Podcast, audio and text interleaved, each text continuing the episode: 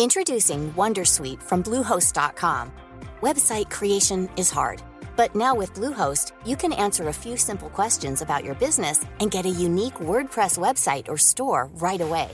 From there, you can customize your design, colors, and content. And Bluehost automatically helps you get found in search engines like Google and Bing. From step-by-step guidance to suggested plugins, Bluehost makes WordPress wonderful for everyone. Go to bluehost.com/wondersuite.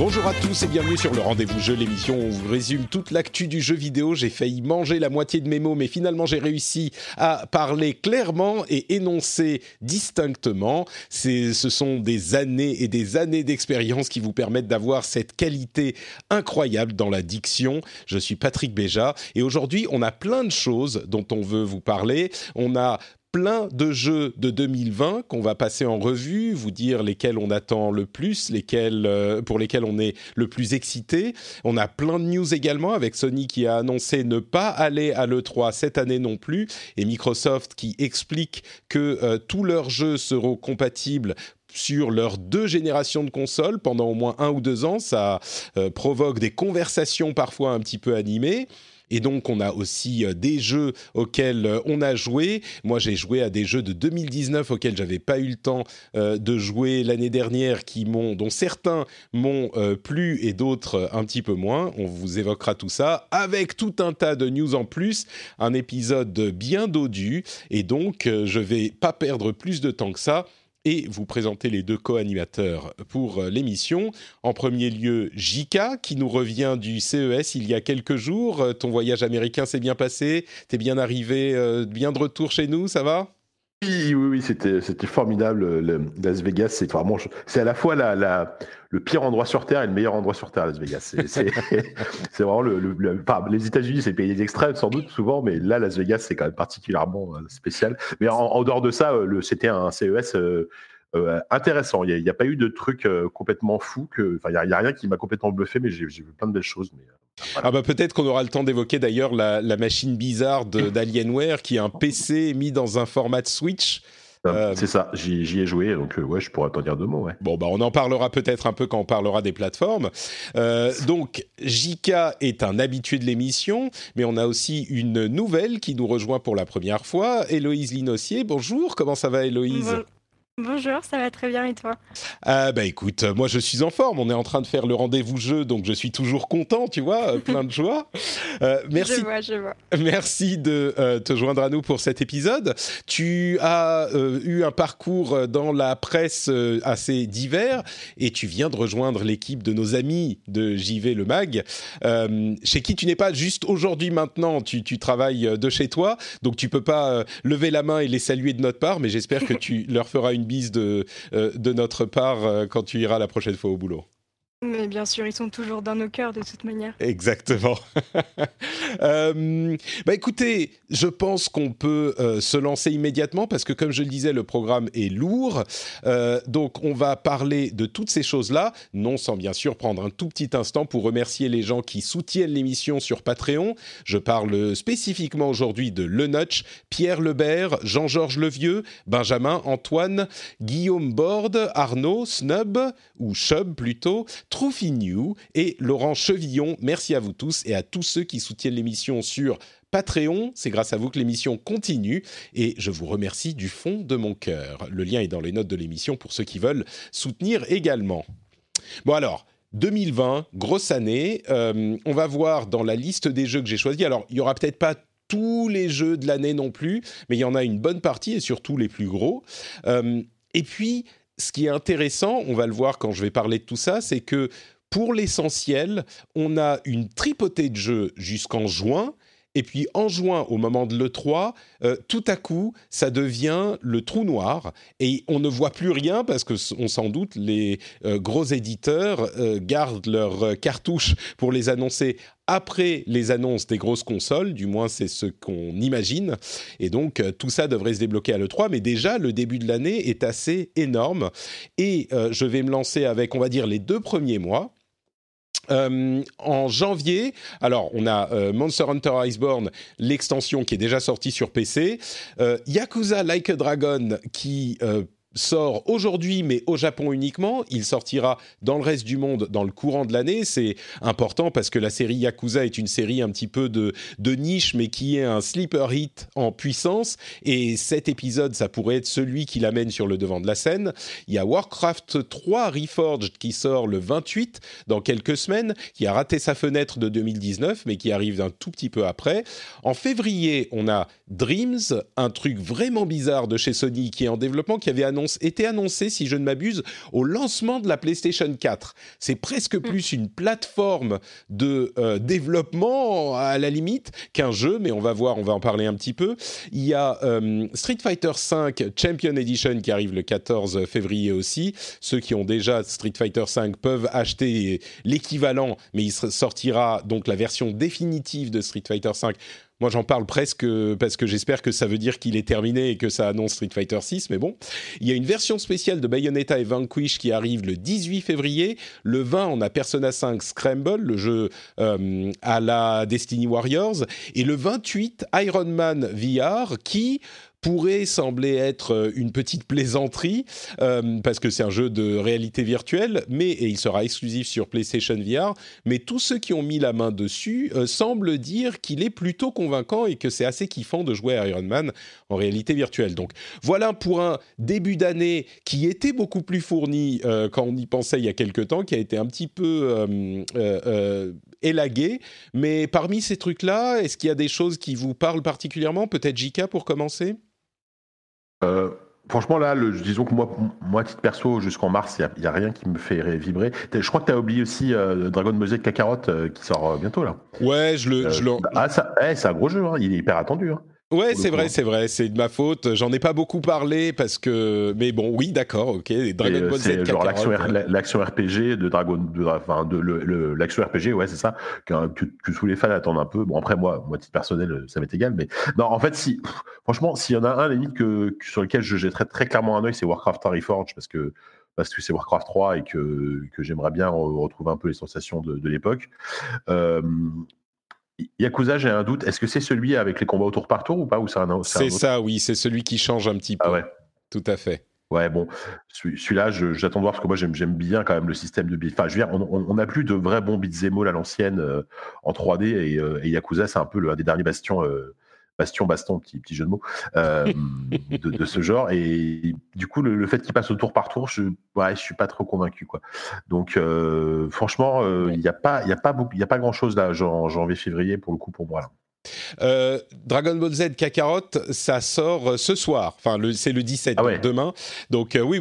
On est en plein dedans là, donc à tous les fans qui attendent Dragon Ball Z Kakarot et qui se demandaient pourquoi je ne l'avais pas mis dans la liste, merci Jika, tu es là pour eux.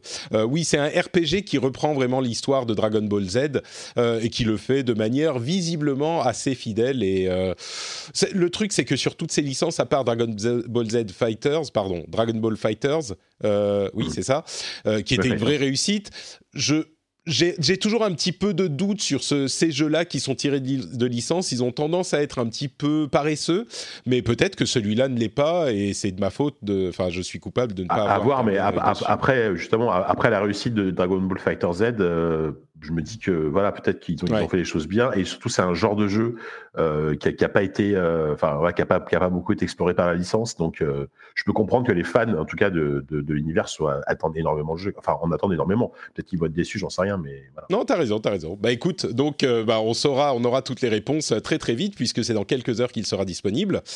Héloïse, tu me disais avant de lancer l'enregistrement que Dreams était un truc qui t'intriguait pas mal. C'est vrai que c'est un petit peu bizarre, mais qu'est-ce que tu attends de ce truc? Je peux presque pas dire de ce jeu, quoi. Ouais, non, en fait, si, c'est un jeu... mais qui propose aussi d'être créateur de jeux. En fait, je m'explique un peu.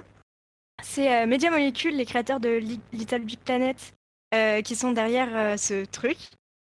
Donc, ils ont commencé à en parler, comme disait Jika, il y a un moment, ou toi, je ne sais plus. C'était moi, ouais. Et en fait... Ouais, c'était toi, excuse-moi. Et en fait, tu contrôles un petit lutin qui va te permettre de créer un jeu en tirant les objets, en les créant, etc. Mais l'intérêt, en fait, vraiment pour les joueurs comme nous qui n'avons pas forcément la fibre de créateur de jeux vidéo, c'est de pouvoir en fait jouer aux jeux qui vont être disponibles grâce à ces créateurs-là, qui vont être créés sur Dreams. Et par exemple, j'avais un petit truc sympa qui est sorti il n'y a pas longtemps. C'était un créateur qui s'est mis sur Dreams et qui s'est dit « Et si Cyberpunk était sorti en 1997 ?» Et donc, il a ressorti un truc qui est franchement marrant. J'ai vu passer quelques images. Voilà. En fait, c'est plus le fait de pouvoir d'avoir cet accès à plein de jeux de petits créateurs qui m'intéressent, plus que le fait de pouvoir créer un jeu en lui-même. C'est la proposition comme ça. C'est vrai que c'est un... J'ai l'impression que peut-être les gens ne réalisent pas à quel point le créateur de jeu est poussé. On a vu, il est disponible en Early Access depuis un moment et on peut faire vraiment n'importe quoi. Oui. et parce que quand tu le décris en disant on joue un petit personnage qui va nous permettre de déformer les objets, machin, on se dirait peut-être bon, c'est un petit créateur de niveau pour un truc qui est déjà fait. Il y a en Early Access, il y a vraiment tout type de jeu qui ont été créés, genre il y a même une suite de audio qui est tellement compliquée que ça te permet de faire n'importe quelle musique. Enfin, c'est vraiment, c'est presque un outil tierce partie de développement, quoi.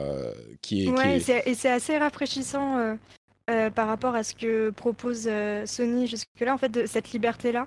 Que je trouvais qu'on avait perdu un peu cette folie d'accepter de se lancer dans ce genre de projet. Donc moi, ça me botte pas mal. Après, à voir si un moment assez grand pour que la proposition de jeu soit intéressante. On va voir. C'est ça le problème, c'est que c'est tellement compliqué. Alors il est certain qu'il y a des gens qui vont se plonger dedans et faire des choses. Moi, c'est pas forcément ce qui m'attirerait. Je suis curieux de voir ce que ça va donner, mais c'est vrai que ça sera. Je pense que c'est un petit peu comme Little Big Planet. Quand on parle de Media Molecule, on est un petit peu dans cette mouvance forcément. Mais j'ai l'impression que ça va être une communauté hyper active, hyper intense.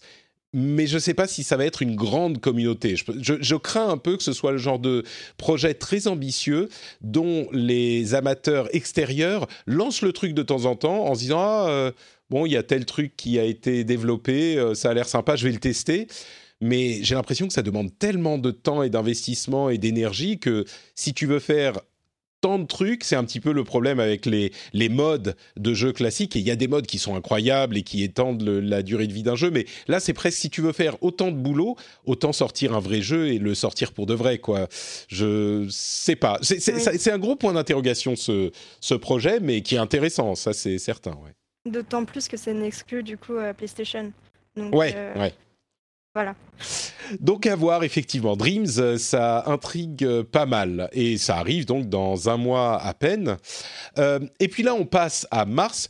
Héloïse, est-ce que tu peux, en cours d'enregistrement maintenant, repasser sur ton autre micro ? Parce que j'ai l'impression que, en fait, je t'ai demandé de changer de micro avant d'enregistrer. J'ai l'impression que là, il est un petit peu moins bon au final. Ouais, donc essayons. Okay, d'accord. Pendant que je présente les... Ça marche. Pendant que je présente les jeux de mars, qui sont du coup beaucoup plus nombreux et beaucoup plus intéressants. Donc on entend Héloïse qui met son nouveau micro, merci. Enfin, son nouveau ancien. Alors pour le mois de mars, qui est quand même beaucoup plus fourni, là c'est... Enfin, en même temps... On a eu des retards qui ont été annoncés. Bon, je me lance. Mois de mars, on avait... Le 3 mars, Final Fantasy VII Remake, qui a été décalé, là on vient de l'apprendre, au 10 avril. Bon, c'est pas un énorme retard, mais du coup le mois de mars s'allège un petit peu. On a quand même le 11, Ori and the Will of the Wisps, le 13, Nioh 2, le 20, Doom Eternal, Animal Crossing New Horizons et Vampire the Masquerade Bloodlines 2.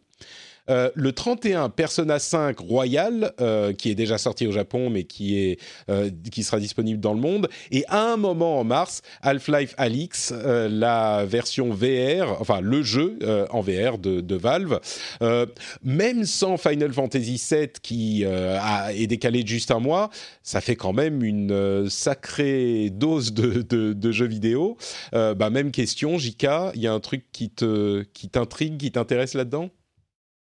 Bah là, ça y est, on parle, quoi. Là, c'est-à-dire que là, on va rentrer dans un tunnel. Autant dire que dans la rédaction de jeuxvideo.com, mars est à la fois très attendu et très redouté, parce que mars-avril, ça va être des tunnels de tests au long cours. Enfin, c'est monstrueux. Et pour le coup, ouais, alors là le nombre de jeux qui... En fait, les jeux que j'attends le plus cette année sont tous, quasiment tous, regroupés en mars-avril, quoi. Mmh. Ori and the Will of Switch, je l'attends énormément. Doom Eternal, je l'attends énormément. Bloodlines 2, je l'attends, même si j'ai vraiment peur du résultat, mais j'ai l'espoir qu'ils arrivent à faire un bon RPG vampire. Enfin, pourquoi t'as peur du résultat ? Parce que, honnêtement, ce qu'on en a vu jusqu'à présent, j'ai peur que ce soit un jeu qui soit trop ambitieux par rapport au budget et à la taille de l'équipe, parce qu'on sent que c'est pas un triple A, ça reste un projet relativement petit, et malgré tout il y a une vraie ambition technique en plus qui est, mais bon, le résultat, voilà, pour le moment ce que j'en vois me m'emballe pas, mais bon, voilà, j'ai quand même l'espoir d'un truc très bien. Half-Life Alyx, évidemment, enfin voilà, je vais ressortir le Oculus Rift du placard là, parce que voilà, et t'es assez au point sur la VR en plus, donc celui-là, tu ouais. penses qu'ils peuvent... En fait, je vais te poser cette question, est-ce que tu penses qu'ils peuvent faire un bon jeu ou un bon jeu VR ? Ah, je me dis que s'il y a un studio qui se doit de créer un bon jeu pour la VR, c'est-à-dire qu'un truc qui met tout le monde d'accord en disant, voilà, si ça c'est le jeu qui va te faire acheter un casque, c'est Valve, parce qu'ils sont sur la VR depuis longtemps, ils ont même créé un casque, ils ont même construit leur propre casque, et jusqu'à présent, ils ont... Alors certes, ça fait des années qu'ils n'ont pas sorti un jeu Half-Life, mais ils n'ont jamais déçu avec un jeu Half-Life, même si les équipes ont changé entre-temps, etc. Oui. Je me dis naïvement peut-être qu'ils n'ont pas le droit de se planter en fait avec un jeu comme ça, quoi. D'accord. Donc je suis extrêmement et il y a une hype de fou. Je ne sais pas si tu as vu, mais aujourd'hui il y a eu une news comme quoi tous les Valve Index étaient remplis de stock. Valve a vendu tout son stock de Valve Index. Donc c'est la machine est tellement chère que je ne serais pas surpris qu'ils avaient un stock de 4 machines. Voilà, je pense qu'il n'y avait pas un stock énorme, mais il y a un vrai engouement autour de ce projet. Donc. Ah bah c'est sûr que j'ai entendu énormément de gens s'intéresser à la réalité virtuelle tout à coup à cette annonce, ce qui est normal. Et ce qui est... Donc, mais toi, tu es donc a priori... je ne vais pas dire confiant, mais tu veux y croire. Ah ouais, je veux y croire. D'accord. Carrément, je veux vraiment y croire, et ce qu'on en a, bon, même si on a vu qu'un trailer me plaît énormément, donc en plus les promesses d'interaction qui sont assez poussées dans la réalité virtuelle m'intéressent beaucoup. Après, je veux dire, c'est pas le jeu que j'attends le plus de la Romaine Mars en vrai, même si j'ai très hâte de le tester, mais je pense que j'ai plus envie de jouer à Doom Eternal ou même à Ori, tu vois. Bah écoute, voilà quoi. Doom Eternal, ça me parle énormément aussi, j'avais adoré le reboot de 2016. Je vais quand même mentionner Animal Crossing New Horizons, parce qu'il y a énormément de gens qui l'attendent énormément, c'est pas du tout mon truc. Je sais pas si Héloïse est cliente de la série Animal Crossing. Je sais par contre que Doom Eternal, ça te parle un petit peu quand même. Moi, Doom Eternal, j'ai très très hâte. De ton côté, Héloïse, qu'est-ce que tu attends de ces jeux-là ? Oui, Doom, le premier m'avait bien plu. La nervosité dans le jeu, etc. Et puis bon, c'est Doom, donc le côté bourrin, c'est quelque chose que j'apprécie aussi. Mais au-delà de ça, je pense que c'est surtout très important pour Bethesda. Parce que, tout simplement parce que, après la difficile sortie de Fallout 76 et les sorties prochaines, on ne sait pas trop quand, de Starfield et de The Elder Scrolls VI, c'est compliqué en fait. Ouais. C'est compliqué, je pense. Et le fait d'avoir été repoussé de novembre jusqu'à janvier n'arrange pas les choses. Jusqu'à mars, ouais. C'était censé... Ouais, jusqu'à mars, pardon. D'autant plus que c'était censé être un peu le morceau de bravoure de Stadia, quoi. Ouais, ça ils ont dû accueillir la nouvelle avec attention chez Stadia, oui. Qui en plus ils ont réussi à se rater partout par ailleurs, mais ouais, ils jouent gros mine de rien ils jouent gros. C'est vrai qu'en dehors de Doom Eternal, à moins qu'ils annoncent des trucs à l'E3, ils ont pas grand chose qui arrive du côté de chez Bethesda. Non. Doom, c'était la caution technique de Stadia, quoi. C'était censé montrer les capacités, les performances, et puis donc pas de Doom. Donc, ouais. À voir pendant l'E3, mais c'est vrai que c'est pas concluant pour le moment, on va dire. Ouais.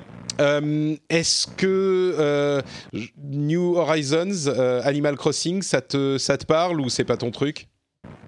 Bah, c'est pas particulièrement mon truc, mais j'ai toujours été assez fascinée par l'enthousiasme qu'il y a autour d'Animal Crossing. C'est fou, hein, y a des gens qui adorent. Et c'est même pas un jeu de niche, c'est un jeu qui se vend énormément. Mais j'ai l'impression qu'il y a des gens qui adorent, qui vivent pour Animal Crossing, et les gens qui s'en foutent. Il n'y a pas d'entre-deux, je crois. Oui, et puis même, ça peut même devenir comme de nombreuses licences Nintendo, mais un produit d'appel pour la Switch, quoi. C'est ça qui est fou. De sortir un jeu des années après et que ça puisse encore lancer des achats pour la Switch, quoi. Ah oui, t'as complètement raison. Il y a des gens qui attendent Animal Crossing pour acheter la nouvelle plateforme, ouais. Ouais, c'est même souvent il y a même souvent des éditions collecteurs de la console. Je sais que ça a été le cas sur la DS ou la 3DS spécial Animal Crossing et ça se vendait mais par kilo. Il y a vraiment un engouement autour de cette licence. Et moi en fait, vous m'entendez toujours là ? Oui. Non mais on boit tes paroles, bon. Jika, c'est juste. Oui. Et moi, Animal Crossing, c'est vraiment le genre de licence que j'aimerais vraiment aimer en fait. Quasiment à chaque fois qu'il y a eu un épisode, enfin je me souviens avoir joué à l'épisode DS, voire même celui 3DS, j'ai pris le jeu, j'ai essayé d'y mettre, j'y ai joué peut-être 5, 10, 15 heures, et puis au bout d'un moment je me dis non mais en fait non quoi, j'arrive pas à rentrer dedans quoi. Et là je suis sûr que je vais encore me faire avoir pour la version Switch, hein. C'est possible que je jette un œil et que je lâche l'affaire au bout de quelques heures quoi. Mais voilà. Écoute, je trouve l'univers super mignon, je trouve l'ambiance est trop cool. C'est juste que ce côté bac à sable, un peu comme les Sims, tu vois. Enfin voilà, faut vraiment voir ça comme l'équivalent des Sims chez Nintendo, même si c'est très différent sur plein de points, mais en termes de comment dire, en termes de sensations de jeu, en termes de ce que ça peut t'apporter, voilà, c'est une sorte de jeu auquel tu joues à la fois pour passer le temps, à la fois pour. Il n'y a pas de but en soi, voilà, faut pas oublier que c'est un jeu bac à sable avant tout, quoi. Ouais. Et Héloïse, t'as vu mon message sur Discord ? Non, attends, je regarde. Ouais, d'accord. Et puis je vais du coup continuer avec les jeux d'avril. Oui, qu'est-ce qu'on a en avril ? Alors, Resident Evil 3 Remake, qui après la réussite explosive de Resident Evil 2, il y a la moitié de la Terre qui l'attend. Final Fantasy VII, du coup, qui est décalé au 10. Le 16, Cyberpunk 2077, qui est, je pense, l'un des deux prétendants au jeu de l'année déjà, alors qu'on ne sait rien de cette année encore, ou presque. Le 24, Trials of Mana Remake, Seiken Densetsu 3. Les gens qui jouaient à la Super Famicom importée du Japon s'en souviendront tous avec émotion. Il y avait deux gros RPG japonais à l'époque. Final Fantasy VI en Europe et aux États-Unis. Je crois qu'il était peut-être qu'aux États-Unis, qui était en fait marketé comme le 3 chez nous. Et Seiken Densetsu 3 qui n'était pas sorti, si je ne m'abuse, et du coup auquel on jouait en japonais comme des abrutis, parce que la plupart d'entre nous ne comprenaient rien, mais on y jouait quand même. Le 28, il y a Gears Tactics, et à un moment, normalement en avril, il y a Minecraft Dungeons, un action RPG dans l'univers de Minecraft qui a l'air très sympa quand même. Donc, je pense que sans avoir besoin de me lancer dans la divination, je peux imaginer que pour Jika au moins, le jeu attendu, c'est Cyberpunk 2077. Oui, évidemment. Cyberpunk 2077. Ouais, c'est vrai que je sais pas si je vais raconter une légère anecdote. C'est quand même un jeu à l'époque où je travaillais pour le magazine Joystick. Donc on était en 2012. On était en 2012, c'est ça. C'est un jeu que je suis allé voir chez CD Projekt parce qu'il faut quand même pas oublier qu'il avait été annoncé avant The Witcher 3. Je m'en souviens pas, j'avais l'impression que l'annonce avait été faite à quand on a eu le trailer à l'E3 il y a 2-3 ans. En fait, initialement, Cyberpunk 2077 a été annoncé avant The Witcher 3 et énorme hype au moment de l'annonce, et sauf que très rapidement, donc notamment moi quand je suis allé chez CD Projekt à l'époque, j'ai strictement rien vu du jeu, j'ai juste eu des interviews de développeurs et interviewé le créateur du jeu de rôle papier, parce que c'était un jeu de rôle papier, Mike Pondsmith, et entre temps Il y a eu l'annonce de The Witcher, et Cyberpunk est complètement passé en mode sous-marin et est ressorti il y a quelques années. Donc voilà. Donc autant te dire que même à titre personnel, par rapport à ma carrière de journaliste dans le jeu vidéo, ça fait quelque chose de le voir sortir, quoi, parce que c'est un jeu que j'attends énormément. Oui, bah attends, il reste 4 mois, hein, on ne sait pas, ils peuvent encore nous dire ah bah non finalement. Imagine, ouais, s'ils le repoussent. Après, je non là, je crois pas trop.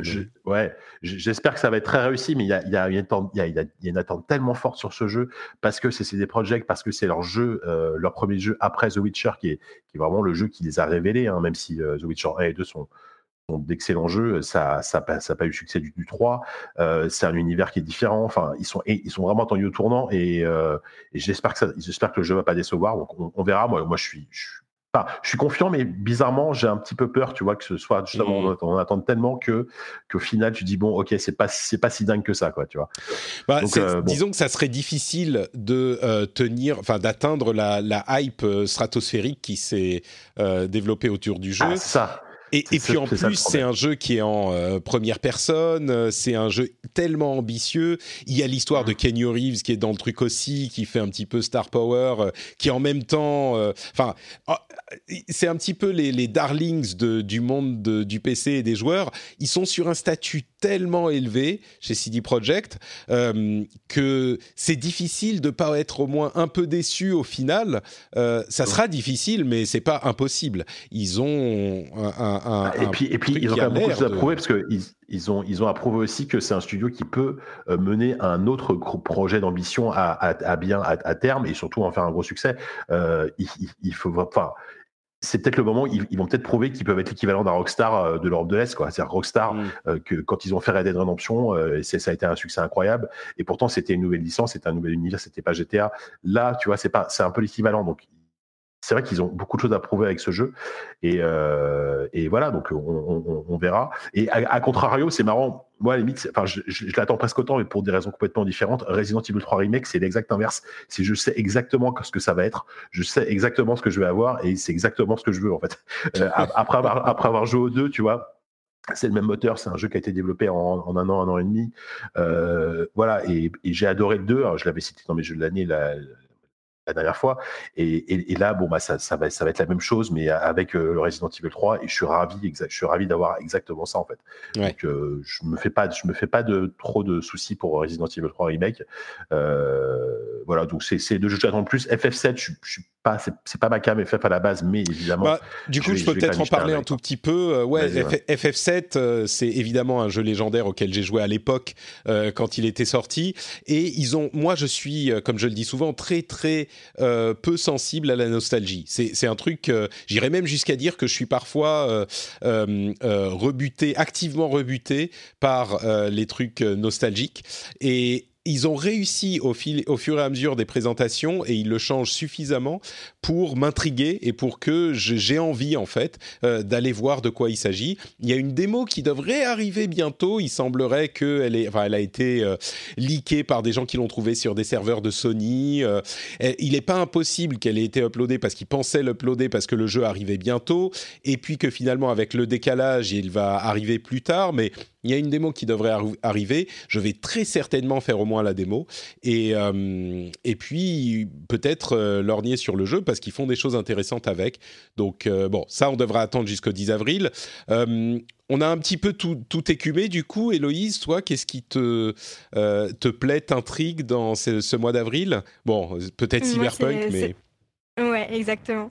Comme Jika, j'ai un peu peur en fait de cette hype que j'ai suivie totalement jusque-là. Hein. Mais j'ai un peu peur. Surtout que je suis une grande fan aussi des jeux The Witcher. Donc c'est compliqué après un succès aussi retentissant de rebondir, et surtout, comme disait Jika, sur quelque chose d'assez différent, quoi. C'est à voir. Non, mais on est d'accord. C'est vraiment, ils sont dans une situation à la fois idéale et à la fois compliquée. Ils sont tellement hauts qu'ils peuvent que tomber, en fait. C'est ce que j'ai essayé d'exprimer tout à l'heure. En réussissant tout, ils restent à la même place et ils confirment leur situation glorieuse. Mais s'ils se plantent un peu, ils risquent de redescendre d'un cran. Mais à vrai dire, il n'y a pas vraiment de raison qu'ils ne fassent pas un jeu au moins très bon. Et en plus, ils sont tellement habitués à faire plaisir aux joueurs, parfois de manière un petit peu facile, mais qui est pas invalide. Hein, mais donc bon, je suis sûr qu'on va avoir notre lot de regardez, dans la boîte de Cyberpunk 2077, il y a une vraie carte pas en tissu parce que c'est pas médiéval fantastique, mais il y a tel petit bonus, il y a tel petit truc et le petit mot qui dit aux joueurs merci beaucoup. Nous on fait pas de microtransactions de telle et telle nature. C'est ça, ouais. Tous les DLC gratuits. Ouais, tous les DLC, non. Il y a les gros DLC, mais voilà. Blood and Wine, c'était pas gratuit, Blood and Wine, si. Oui, mais c'était Blood and Wine. Non, mais c'était Blood and Wine, c'est presque un nouveau jeu, quoi. Mais... Bah voilà, tu pouvais jouer 30 heures à Blood and Wine. Donc, C'est vrai. Non, mais c'est ça, oui, complètement. Et bon, je le mentionne parce que c'est pas pour faire le rabat-joie de service, mais il faut pas oublier que CD Projekt Red, contrairement à la plupart des autres studios, en particulier les studios américains et je crois japonais, ils ont des subventions de l'État polonais substantielles. Ils ont aussi des coûts de production avec des programmeurs, des animateurs, des employés payés aux salaires polonais, qui sont moins élevés qu'ailleurs dans le monde occidental, et ils ont quand même une culture, on espère que maintenant ça va mieux, mais une culture du crunch qui est l'une des pires, d'après ce qu'on a entendu, du monde du jeu vidéo. Donc c'est pas pour rabaisser CD Projekt ou leur jeu, pas du tout, au contraire, moi je les trouve tout à fait, comme je le disais, éclatants, mais... Quand on dit c'est les héros du jeu vidéo, contrairement aux affreux d'ailleurs qui font les choses juste pour entuber tout le monde, il y a ça à garder à l'esprit aussi, même si ça reste vrai qu'ils ont, ils caressent vraiment les joueurs dans le sens du poil, et c'est une bonne chose. Je suis pas en train de dire que c'est pas une bonne chose, mais bon. Ouais, voilà. Évidemment, puis faut c'est important de le rappeler. Bah oui, si je faisais le parallèle avec Rockstar aussi, c'était pas complètement innocent parce que clairement, moi, à mon avis, là, l'équipe de Cyberpunk qui doit être en train de cruncher comme des dingues depuis plusieurs mois là pour finir le jeu. Ouais. Et enfin, moi, je me fais pas d'illusion sur le fait que sur un projet pareil, ils crunchent pas quoi. Alors, honnêtement. Ouais, disons que ne pas cruncher, je pense que c'est pas possible sur les gros projets comme ça, mais j'ose espérer qu'il y a eu tellement de bruit fait autour du crunch ces dernières 1 an, 2 ans que j'espère, pas qu'ils crunchent pas parce que ça c'est pas possible, mais qu'ils ont des conditions un petit peu meilleures que ce qu'on a connu cette décennie et peut-être par le passé, qu'on fait un petit peu plus attention à ça. Je sais pas si c'est le cas, mais j'espère, ça a fait tellement de bruit. Si il y avait des histoires aussi horribles que ce qu'on a entendu ces dernières années, j'imagine, surtout avec la sortie qui se rapproche, il y aurait toujours quelqu'un pour envoyer un mail à Jason Schreier ou à quelqu'un de ce type-là pour dire voilà comment ça se passe vraiment chez CD Projekt pour ce jeu que tout le monde adule. Donc j'espère que les choses vont mieux, mais bon, on sait pas. On ne sait pas. C'est difficile et c'est toujours difficile de ne pas y penser malgré tout. Enfin, tu vois, au moment de la sortie de Red Dead 2. Ok, Red Dead 2 est un jeu tellement énorme. Enfin, c'est le genre de jeu où il y a un tel amoncellement de travail, il y a un tel souci du détail que même avec une équipe de 200 ou 300 personnes, faut vraiment pas se faire d'illusions sur les heures de boulot qui ont été abattues.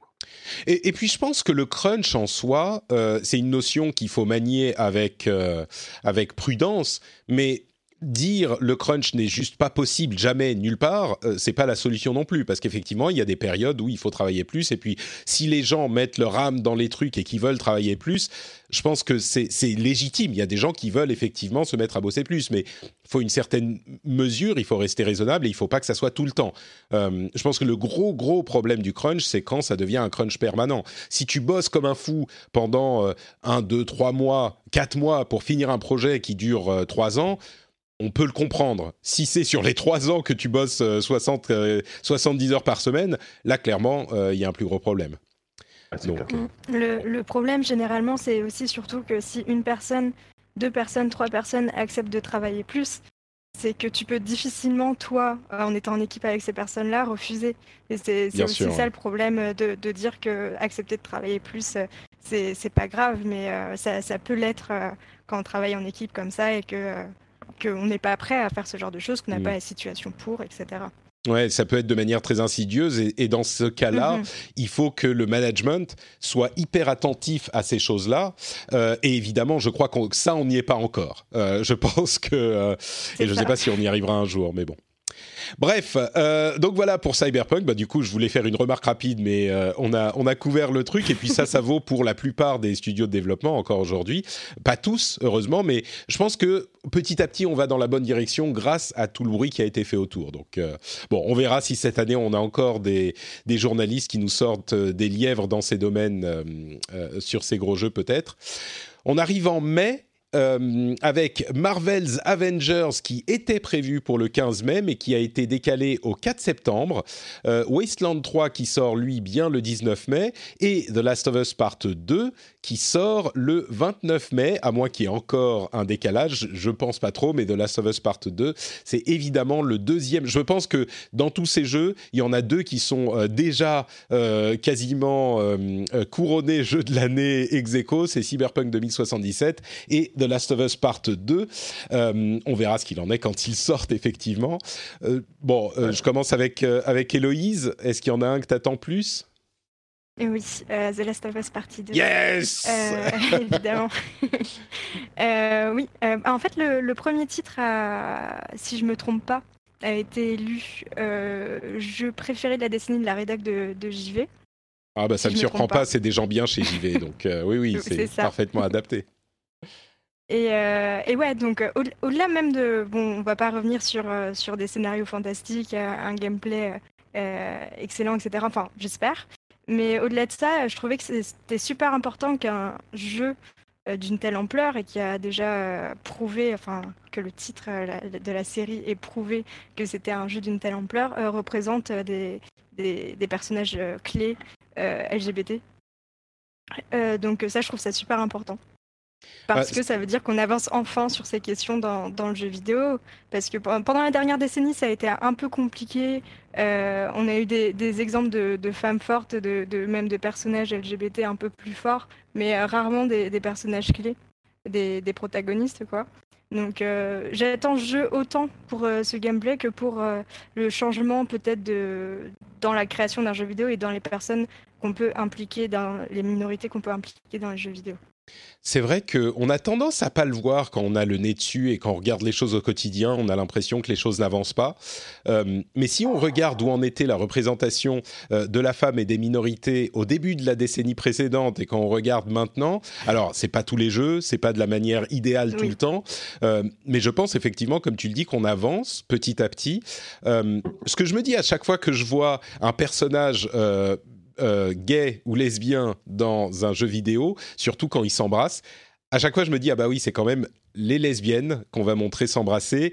Le jour où on verra deux hommes s'embrasser en gros plan comme ça, je me dis, on aura vraiment avancé, parce que c'est quand même facile de faire facile.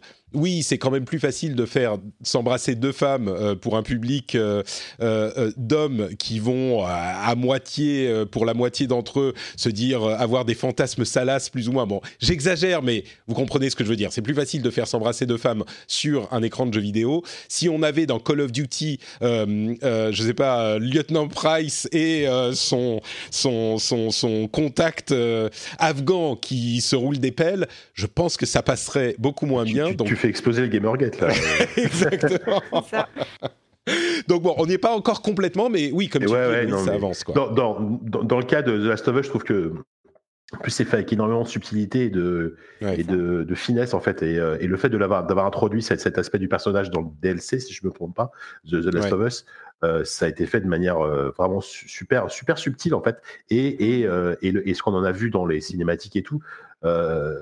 contrairement à ce que tu disais, Patrick, là il y a strictement rien de sexuel ou que tu pourrais trouver un peu érotisant pour les hommes, etc. Non, bien sûr. Je veux juste dire, je précise que C'était juste pour illustrer le fait que le public des joueurs accepte plus facilement deux femmes qui s'embrassent que deux hommes qui s'embrassent. Je me suis perdu dans des explications, mais oui. Non, mais je comprends tout. Non, mais je comprends tout à fait. Et l'un des rares qu'a essayé, c'était Mass Effect à l'époque, qui mettait en scène des amours homosexuels, que ce soit homme ou femme, parce que tu pouvais le choisir. Mais c'est vrai que c'est vrai qu'il y a encore du boulot là-dessus.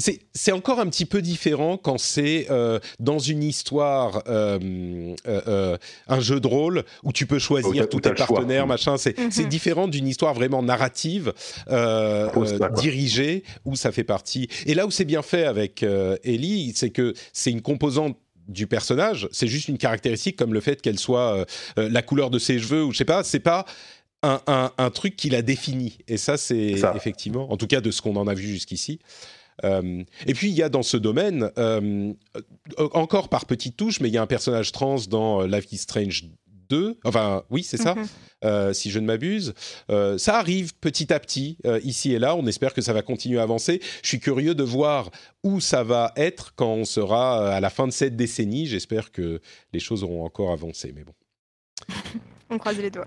Mais donc oui, The Last of Us Part 2, moi, c'est aussi mon jeu de la décennie, de la vie, The Last of Us, le premier du nom, donc celui-là, évidemment, je l'attends avec grande impatience.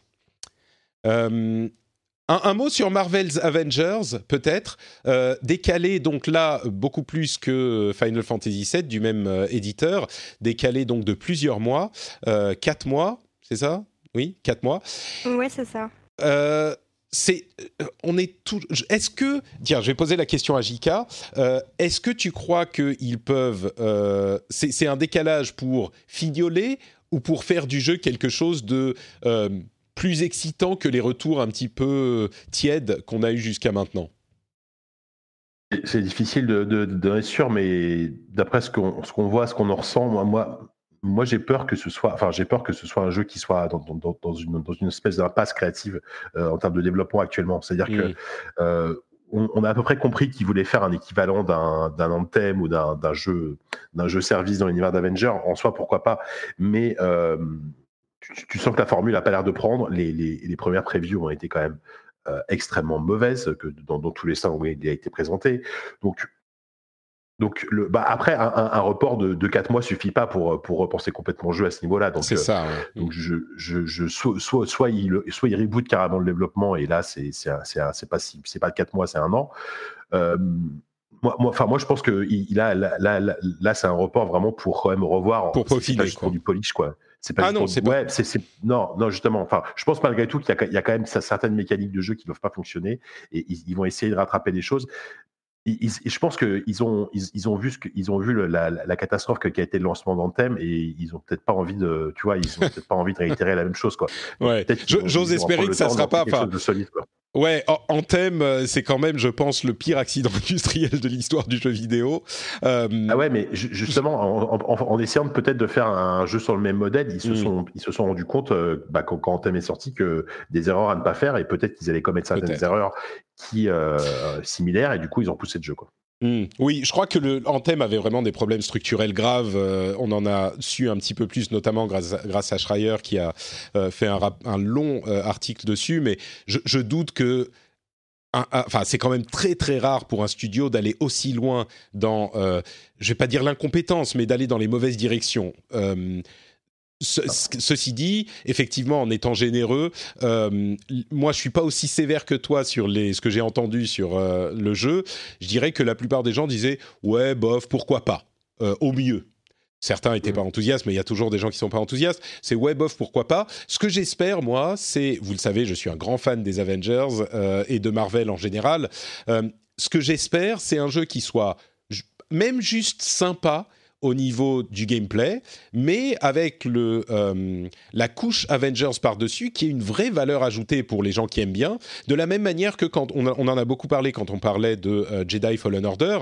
C'est un jeu qui est sympa, dont on aurait beaucoup moins parlé si c'était pas un jeu Star Wars, et le fait que ça soit un jeu Star Wars en soi a une valeur et rend le truc plus attrayant. C'est un petit peu ce que j'espère maintenant pour Marvel's Avengers. Je vous avoue que avant d'avoir eu les premiers retours, j'aurais espéré une réussite éclatante comme Spider-Man. Maintenant, j'ai revu mes attentes à la baisse. Peut-être que du coup, on sera agréablement surpris avec une sortie le 4 septembre, décalée de 4 mois. Comme tu le dis, Jika, c'est pas tout à fait juste du polish. C'est pas non plus une refonte complète. C'est du rattrapage, du repensage de certains trucs. De l'équilibrage de certains trucs. Bon. On verra. À voir. Mais je pense surtout que Square Enix a conscience que ça risque d'être compliqué, parce que le fait qu'il se report à côté de FF7 seulement d'un mois, c'est assez suspect, et ça permet surtout de passer sur l'année fiscale suivante en fait. Donc être ainsi sur l'année fiscale de Marvel's Avengers, c'est peut-être d'essayer de limiter la casse quoi. Tu veux dire qu'il repousserait FF7 d'une année fiscale pour compenser des résultats moins élevés qu'espérés sur Avengers, pour qu'ils soient dans la même année fiscale. J'avais pas pensé à ça, peut-être. Ouais. Peut-être. C'est une hypothèse, parce que ce report d'un mois, j'avoue que... Après, bon, il y a eu la leak aussi qui pourrait être une des raisons. Je sais pas. La quoi, pardon ? Les fuites qu'il y a eu par rapport à FF7. Peut-être que le fait de le reporter d'un mois, c'est dû aux fuites. Ah, ça je pense pas, non. Ça, je pense pas. Je pense que c'est pour faire du polish, effectivement, ou pour cette raison que tu as évoquée, à laquelle j'avais pas vraiment pensé. Ça serait peut-être possible, Franchement, l'année fiscale, ce serait pas étonnant, hein, parce que c'est vraiment... Oh non, mais me dites pas ça, je veux qu'il soit bien. Non mais le repousser. Non mais justement le jeu est prêt. En fait, tout le monde est à peu près sûr que le jeu est prêt. Il est terminé. C'est juste que pour. Ah non mais moi je parle de Avengers. Tu parles d'Avengers. Ah oui. Si il décale Final Fantasy VII pour avoir un gros titre cette année fiscale là, pour compenser le fait qu'Avengers soit pas vivant, je suis déçu, tu vois. Pour Avengers. Je pense que c'est pas nécessaire que les jeux soient liés. Que les deux soient liés, mais disons que c'est tellement une valeur sûre FF7 Remake en termes de vente que c'est un choix qui peut sembler assez logique, tu vois. Peut-être. Donc voilà pour tout ce qu'on sait. Après, il y a des trucs, énormément de choses. Alors, Dying Light 2 doit sortir au deuxième trimestre. Ghost of Tsushima sur l'été. Et puis, on a tout l'hiver, tout le reste de l'année sur lequel on aura sans doute des attentes, des annonces à l'E3, comme je le disais. Énormément de choses. Sans doute Halo Infinite. Peut-être Senua's Saga.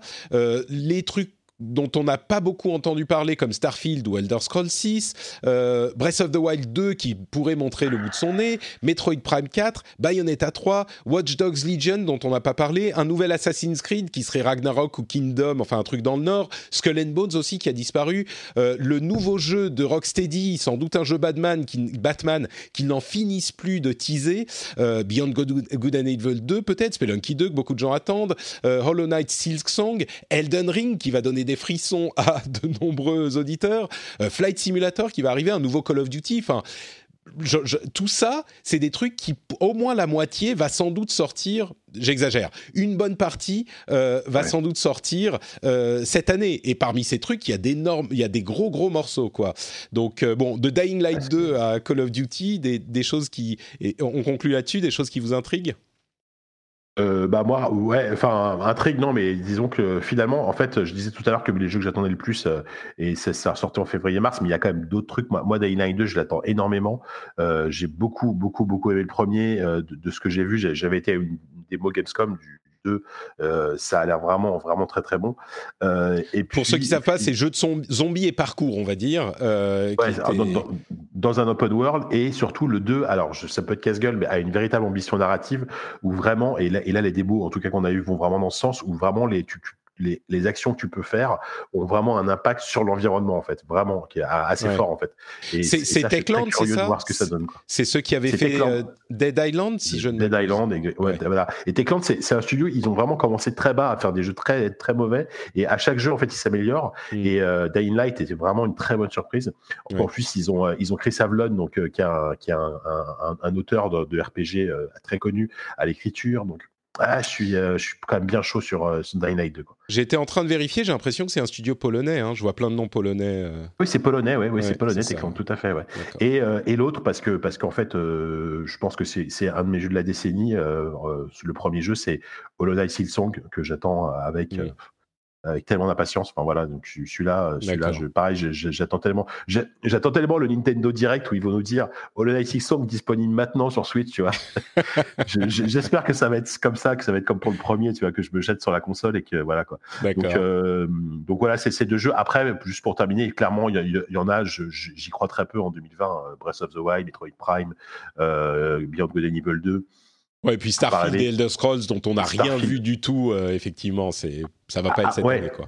Ouais, mais en même temps, quel va être le gros jeu de la rentrée, le gros jeu de novembre-décembre pour Bethesda? On n'en sait rien parce que c'est encore trop tôt. Et traditionnellement, ils ont toujours un gros truc à sortir à la fin de l'année, qui marche plus ou moins. Hein. Et justement, est-ce qu'on n'aura pas une grosse surprise genre Elder Scrolls 6 qui sort en novembre? Ouais. On ne sait jamais. À voir. Héloïse, il y a des trucs que t'attends là-dedans?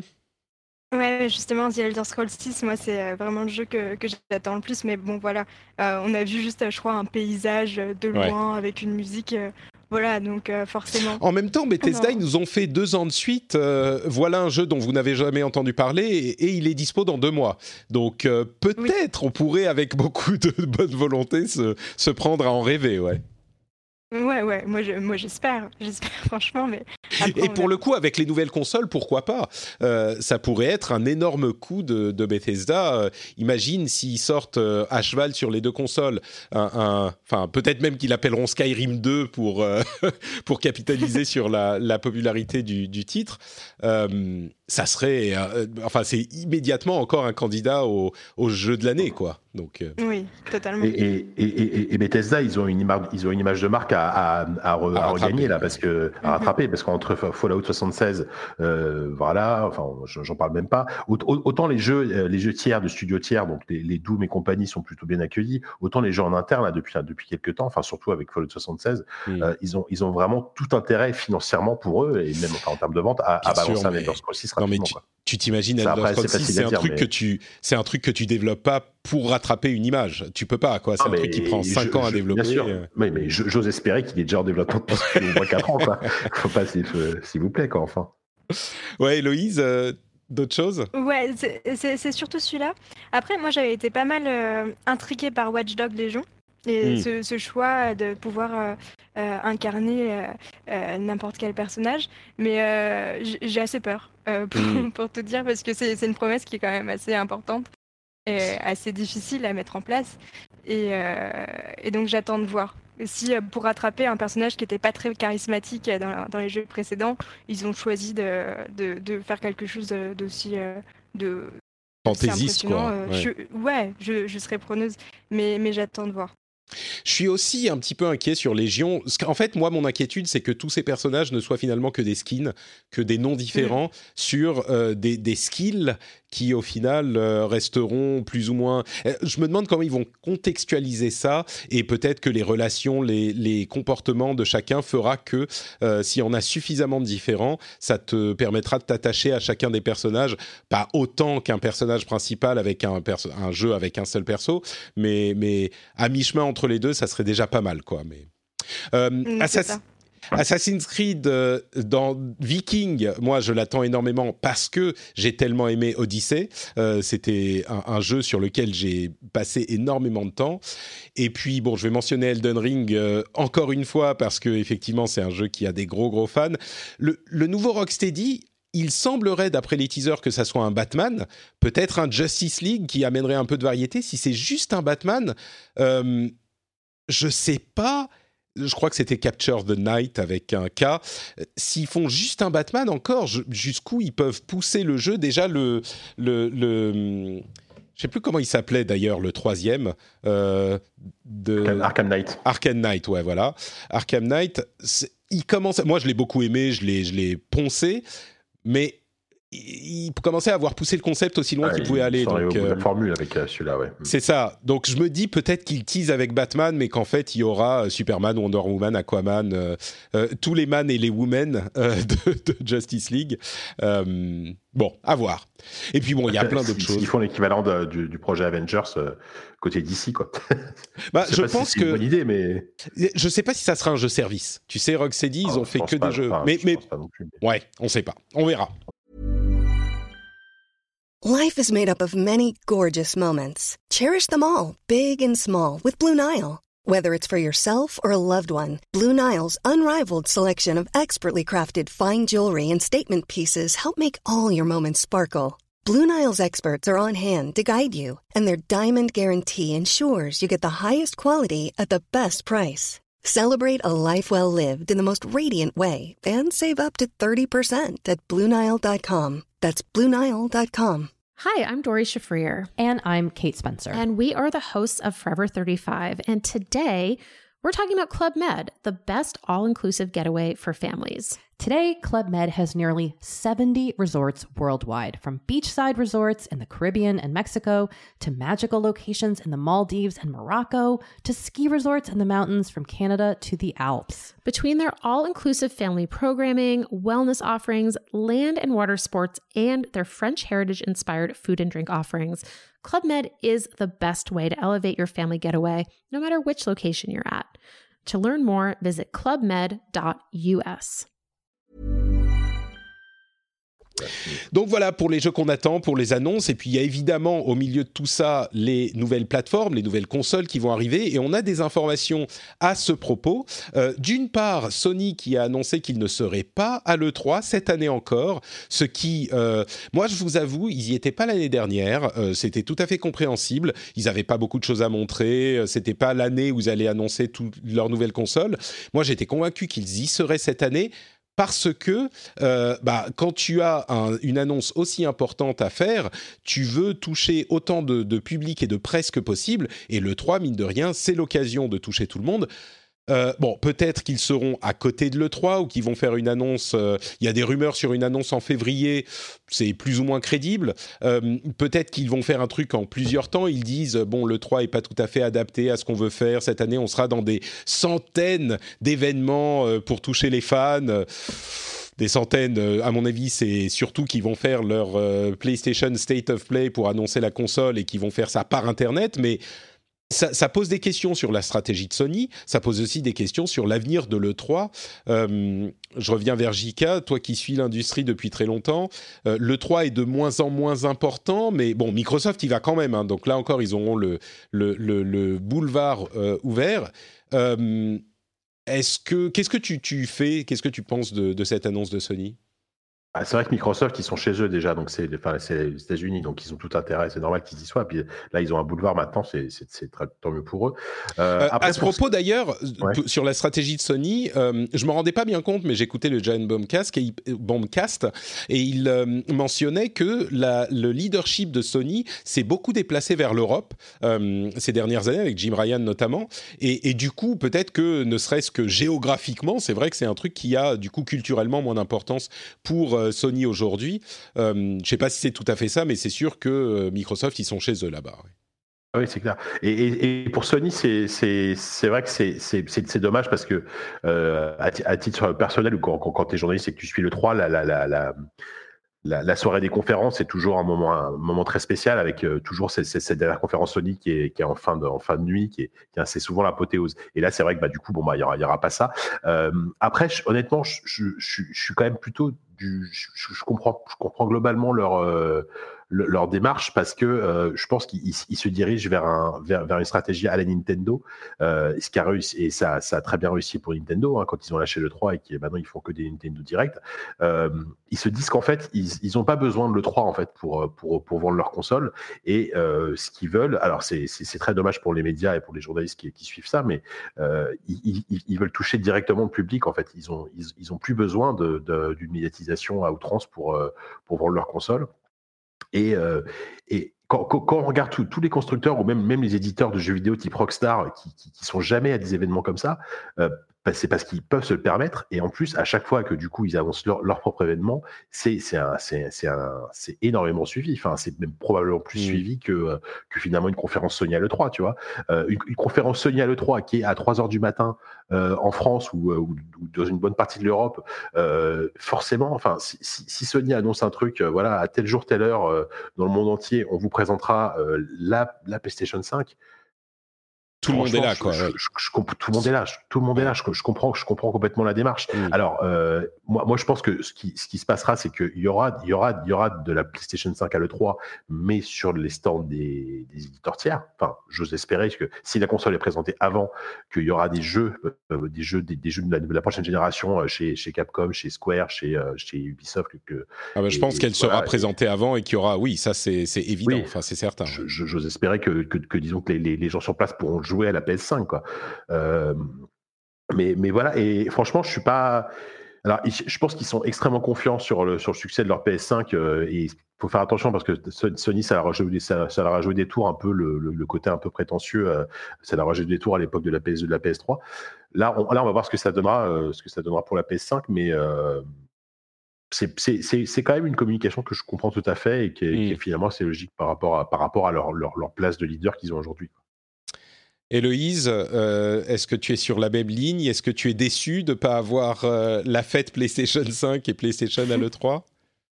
Non, pas particulièrement, et je suis assez d'accord avec ce que dit Jika. Et donc, notamment, on l'a vu avec le stream de Death Stranding, qui a été pas mal suivi.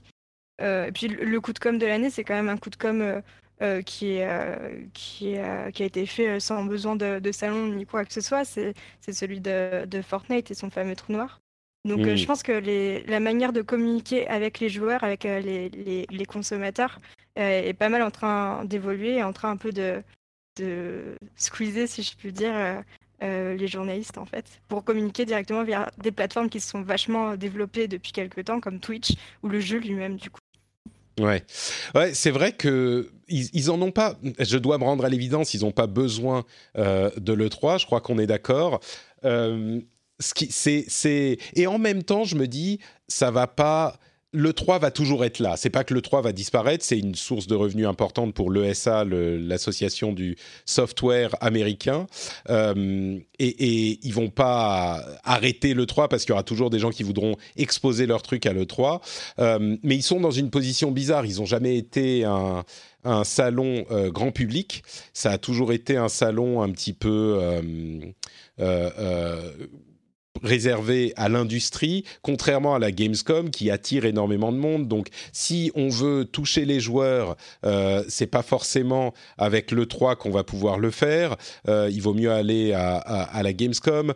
Et en même temps, pour la presse, c'est plus le meilleur moyen. C'est une situation bizarre pour l'E3. Moi, en tant que fan, ça m'attriste forcément un peu parce que ça veut dire qu'on aura moins la fête du jeu vidéo en juin. Enfin, moins, mais on l'aura quand même, surtout que, mine de rien, Microsoft joue encore gros avec cette année pour leurs annonces. Et donc, on aura quand même cet événement, ne serait-ce que pour Microsoft et les autres développeurs et éditeurs, évidemment. Et puis, puisqu'on parle de Microsoft, là, Sony s'est empressé de dire qu'eux, ils auront des titres exclusifs pour la PlayStation 5 après que Microsoft ait annoncé par l'intermédiaire de Matt Booty, le directeur des studios de Microsoft, que pour les 2 prochaines années, les jeux qui sortiraient sur Xbox Series X, donc la prochaine génération de Xbox, les jeux seraient pas exclusif à la Series X, mais serait également disponible sur la Xbox One. Donc, ça veut dire qu'il serait disponible sans doute sur Xbox One, sur Series X, et on peut l'imaginer également sur PC, puisque depuis quelques années déjà, la stratégie de Xbox et de Microsoft est de mettre leurs jeux sur PC aussi, les jeux first party évidemment. Les développeurs tiers pourront faire ce qu'ils veulent, et on peut imaginer que certains d'entre eux mettront des jeux sur Xbox One, des jeux qui seront prévus pour la prochaine génération, sur Xbox Series X, des jeux qui seront prévus pour la prochaine génération. Ça a un peu déchaîné les passions, cette annonce. Il y a des gens qui se sont beaucoup excités dans un sens comme dans l'autre. Je crois qu'il est indéniable que ça change l'approche qu'on a de cette nouvelle génération du côté de Microsoft. Ça a des avantages et des inconvénients. Les avantages, c'est évidemment que du coup, les gros jeux vont arriver sur les consoles existantes, donc les gens qui ne veulent pas acheter la prochaine génération ne vont pas être laissés sur le côté, ce qui est quand même important. Et puis on peut acheter même encore aujourd'hui une Xbox One en toute sérénité, même si si on veut une console performante à moins d'un an de la sortie de la prochaine génération, ça peut être un choix étonnant, à moins que la Series X soit beaucoup plus chère à sa sortie, ça on ne le sait pas encore, donc ça pose plein de questions là-dessus. Et puis au niveau des jeux et des joueurs comme nous qui sont avides de nouveautés, mine de rien, quoi qu'on en dise, les jeux qui sont conçus à la base pour la génération suivante, eh ben c'est quand même des jeux qui réussissent à exploiter le hardware de manière plus impressionnante que les jeux qui sont à cheval sur deux générations, même si au début des générations, on n'a pas l'explosion de graphisme qu'on peut avoir à la fin de ces générations, mais c'est quand même une étape qui est passée à ce moment. Pour revenir ensuite de l'autre côté encore une fois, généralement ces jeux-là, c'est pas les meilleurs jeux de la génération, c'est des jeux qui sont développés un petit peu vite, on pense à, je sais pas, The Order ou Rise Son of Rome, ou enfin tous ces jeux-là qui sortent à peu près au moment de la sortie de la nouvelle console, et qui franchement sont pas inoubliables, mais qui en mettent quand même un petit peu plein les yeux, et c'est souvent ce que recherchent les hardcore gamers qui vont payer leur console au prix fort, pour avoir cette explosion graphique, d'autant plus que si la génération précédente, les processeurs intégrés étaient quand même assez décevants, on s'en souvient pas, mais la Xbox One et la PlayStation 4, elles sont basées sur des architectures Jaguar d'AMD qui étaient quand même des processeurs de netbook, quoi. C'était des trucs... alors, ils ont réussi à en faire quelque chose de vraiment convaincant sur la longueur, mais le matériel n'était pas hyper puissant. Et la prochaine génération, pour la Xbox Series X en particulier, et pour la PlayStation 5 également, là, on a, de l'avis de tous les analystes, une étape qui est passée de manière beaucoup plus impressionnante. Donc, tout ça mis ensemble, ça fait que le fait qu'il n'y ait pas d'exclusivité à la Xbox Series X, ben, ça correspond à la politique, à la stratégie de Microsoft qui ne vend plus forcément une génération de consoles, mais qui vend un écosystème. Et en particulier avec le Xbox Game Pass, bah, on a accès à tout, partout, tout le temps. C'est le ambient gaming, comme je le disais il y a quelques temps, et c'est cohérent dans leur stratégie. Et on se demande du coup si la PlayStation 5 va devoir faire très fort, parce que Sony, de leur côté, ils vendent une génération de consoles, ils vont attirer autant que possible, et le lancement est très important pour ces choses-là, donc ils attirent autant de joueurs que possible pour se créer une base installée, qu'ils vont ensuite monétiser en prenant l'argent, leur commission sur les jeux vendus par tous les développeurs, on sait que c'est comme ça que ça marche, et du coup, au niveau stratégique, c'est... ça change la donne, quoi. Je sais même pas dire si c'est un pari risqué ou moins risqué ou plus sûr, je sais pas lequel est le bon, mais enfin, la dernière chose que je dirais, c'est que malgré tout, le fait de s'exciter sur ces jeux de début de génération qui sortent pour nous en mettre plein les yeux, nous, en tant que joueurs qui cherchons toujours cette progression technique dans le jeu, bah, ça nous intéresse nous, mais l'immense majorité des joueurs, ça les intéresse peut-être moins. Et il faut pas se leurrer. Généralement, alors ça dépend comment c'est fait, mais si un jeu est conçu pour être à cheval sur deux générations, et ben mine de rien, graphiquement, ça veut dire que il faut composer avec la génération d'avant, et donc il n'y a pas de secret, c'est forcément moins éclatant que quand un jeu est prévu à la base pour cette nouvelle génération. Maintenant, il est possible que chez Microsoft, ils fassent les choses super bien et qu'ils aient pensé à Halo Infinite, par exemple, comme un jeu pour la génération Series X, et qu'ils se sont dit bah, on va essayer d'adapter tant bien que mal le jeu sur Xbox One, plutôt que de faire l'inverse, de développer le jeu pour Xbox One et puis ensuite essayer d'ajouter des petits gadgets graphiques pour qu'ils tournent sur Series X. Ça peut être éclatant sur Series X et sur les PC haut de gamme. Il y a beaucoup de points d'interrogation là-dedans. J'ai essayé de vous mettre en avant tous les arguments et tous les éléments de cette réflexion. Jika, toi, est-ce que tu as une piste qui te paraît plus crédible que les autres, ou qu'est-ce que tu en penses, toi, de cette absence d'exclusion Series X ? Non, c'est assez surprenant quand même, mais après, ce qu'il faut pas oublier, c'est vrai que c'est que là, on va se retrouver avec trois plateformes, donc la Xbox Series X, la Xbox One et le PC, qui sont globalement la même chose. Ce sont trois plateformes type PC. Donc, je pense que les portages, entre guillemets, sont extrêmement faciles. C'est pour ça qu'aujourd'hui, Microsoft... Tu voulais parler de la PlayStation 5 aussi, hein? Non ? Oui, et la PlayStation, oui, et aussi la PlayStation 5, mais dans le cas de Microsoft spécifiquement, qui dit D'accord. que tous nos jeux sortiront sur toutes les plateformes, je pense que c'est très facile, entre guillemets, d'adapter facilement leurs jeux sur toutes les plateformes, avec pourquoi pas juste entre guillemets l'équivalent du réglage des tailles médium et pas de retracing sur la Xbox One, et ta version Series X, elle aura du retracing, et tu pourras jouer en 4K à 60 FPS par exemple, alors que l'autre, ce sera limité à du 30 FPS.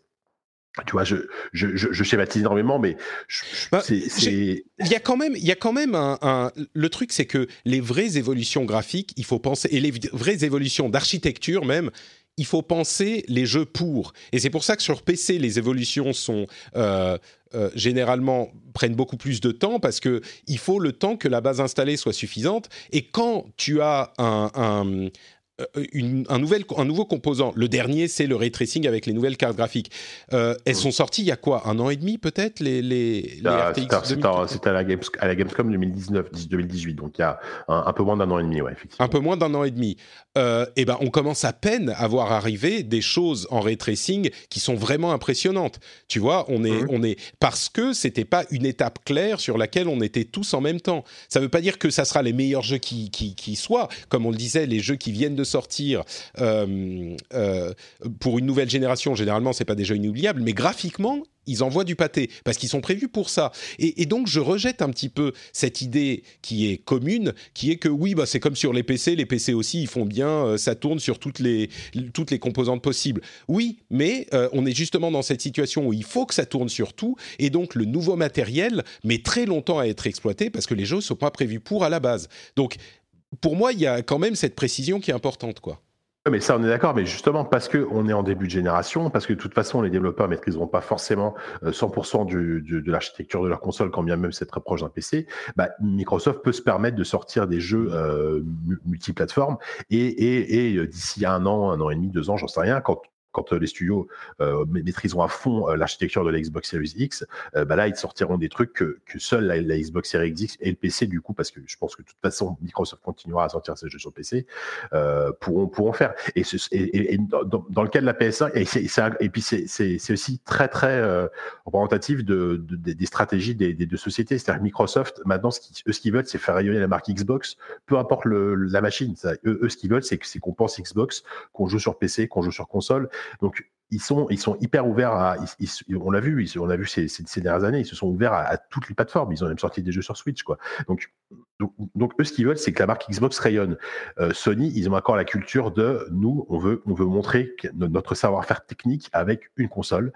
C'est la PlayStation 5 et voilà. Et c'est aussi pour ça que, quoi qu'on en dise, on va plus se souvenir des exclusivités de la PlayStation 4, très probablement une fois ce cycle de console terminé, que des exclusivités de la Xbox, parce que c'est des jeux qui techniquement, quand tu vois God of War, quand tu vois Uncharted 4, etc., c'est des jeux qui techniquement étaient quand même, je trouve, enfin étaient au top, enfin sont au top techniquement, tu vois, en tout cas sur console.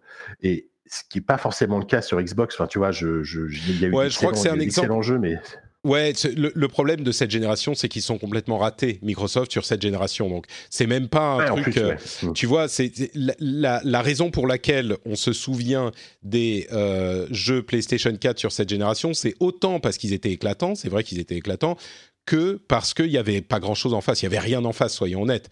Donc, il y avait des bons jeux, on pense à Forza et à Gears, mais enfin, même ceux-là, c'était des jeux qui n'étaient pas éclatants. Donc, ce que je veux dire, c'est que j'espère que la génération suivante ne va pas se passer comme ça, en dehors même de la question des exclusivités. Je pense justement que Microsoft s'est dit, bon, on va se calmer sur les jeux, les super gros jeux, jusqu'à ce qu'on ait une stratégie en place. Il se trouve que leur stratégie, ce n'est pas une prochaine génération, c'est la plateforme, et donc leur Halo Infinite, à mon avis, et les autres jeux qui sont en train de préparer, c'est ça qui va être leur vrai retour. C'est ces jeux-là, pas les jeux qui sont déjà sortis. Et c'est aussi pour ça qu'ils ont racheté quand même beaucoup de studios ces derniers temps, des studios mine de rien, ont tous un truc, une personnalité, quoi. Obsidian, Double Fine, tous ces studios qui ont rejoint Microsoft, ils sont à même d'apporter quelque chose de leur patte pour que les exclus Microsoft soient moins, entre guillemets, génériques que ce que c'est aujourd'hui. Donc voilà. Héloïse, on a beaucoup parlé. Est-ce que toi, ça te parle tout ça? C'est Je vous fais confiance sur les questions tech. D'accord. Ok. Bon, bah, en fait, tu nous fais confiance, mais il ne faut pas, parce que même nous, on n'est pas tout à fait sûr de ce qu'on dit. Il y a beaucoup de changements et d'interrogations. Donc, mais des interrogations intéressantes. J'avais pas forcément envisagé, donc merci. Bon, bah, très bien. Toujours question tech, il est possible qu'il y ait une nouvelle Switch. Alors, on en parle un petit peu depuis l'année de la sortie de la Switch, mais les rumeurs continuent à se faire persistantes. Il y a eu des images de brevets de la manette de la PlayStation 5. Il y a un truc marrant, je ne sais pas si vous avez vu, mais il y a un accessoire officiel qui sort pour la manette de la PlayStation 4 qui est des boutons à l'arrière qui pourraient être une manière d'émuler les fonctionnalités de la manette de la PlayStation 5 avec les boutons à l'arrière, des petits paddles là qu'on trouve sur certaines manettes entre guillemets pro, et du coup ça permettrait d'utiliser sa manette PlayStation 4 sur des consoles PlayStation 5, d'autant plus qu'elle risque de coûter assez cher s'il y a toutes ces nouvelles fonctionnalités.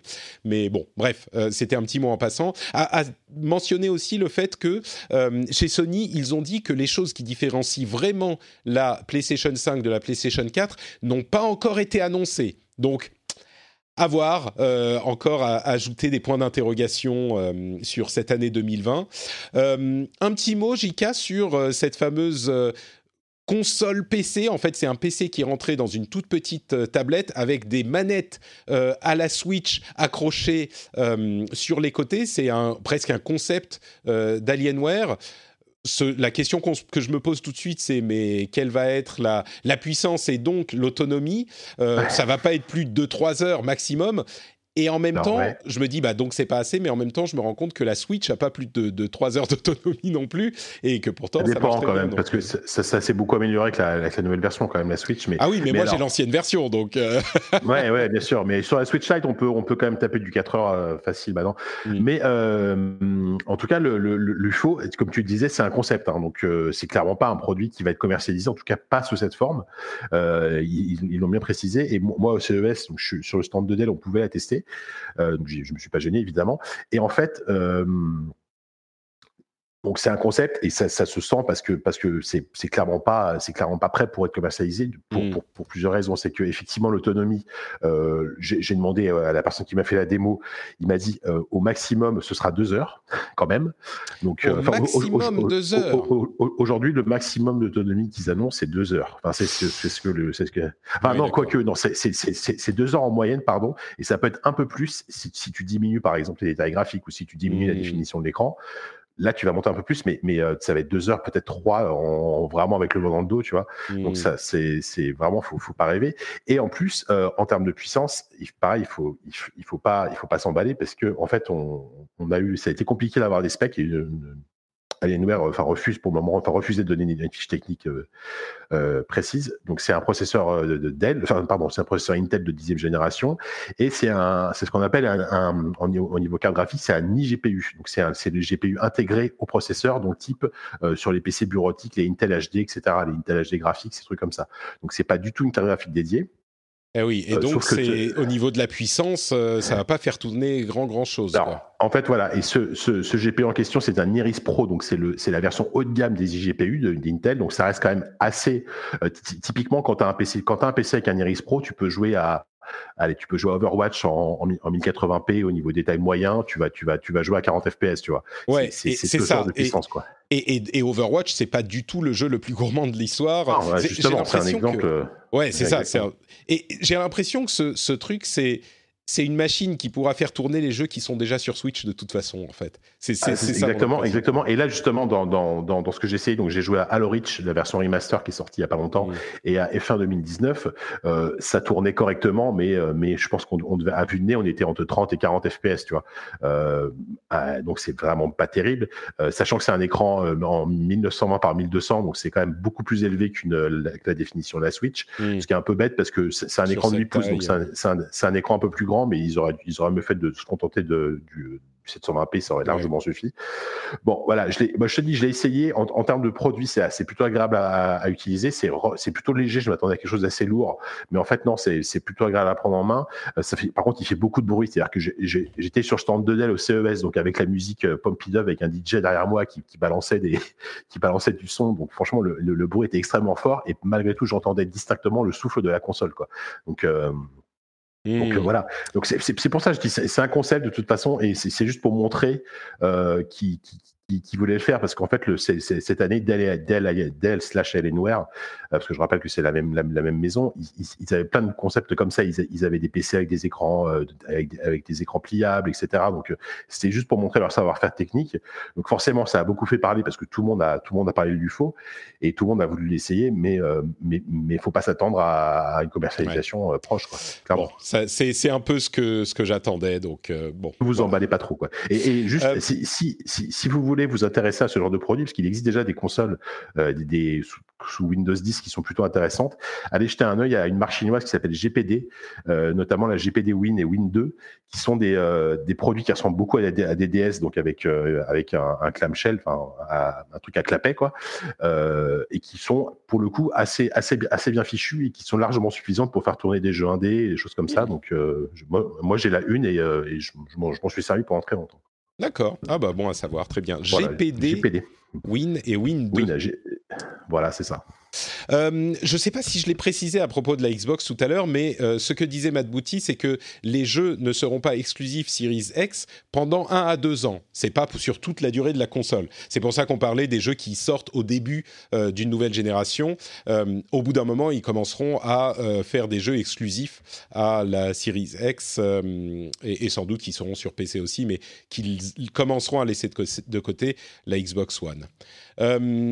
Parlons très rapidement, on a fait assez long au final, donc on va avancer, mais très rapidement, Google a racheté Typhoon Studios, donc il continue à agrémenter l'offre de Stadia, qui, comme je le disais, ma conclusion un petit peu sur 2009 et Stadia, c'est que je m'attendais à ce que ça soit une bêta, j'en ai suffisamment parlé, mais je ne pensais pas qu'ils auraient aussi loin dans le ratage de lancement. Ça ne veut pas dire que sur le long terme, ça ne sera pas intéressant, mais bon.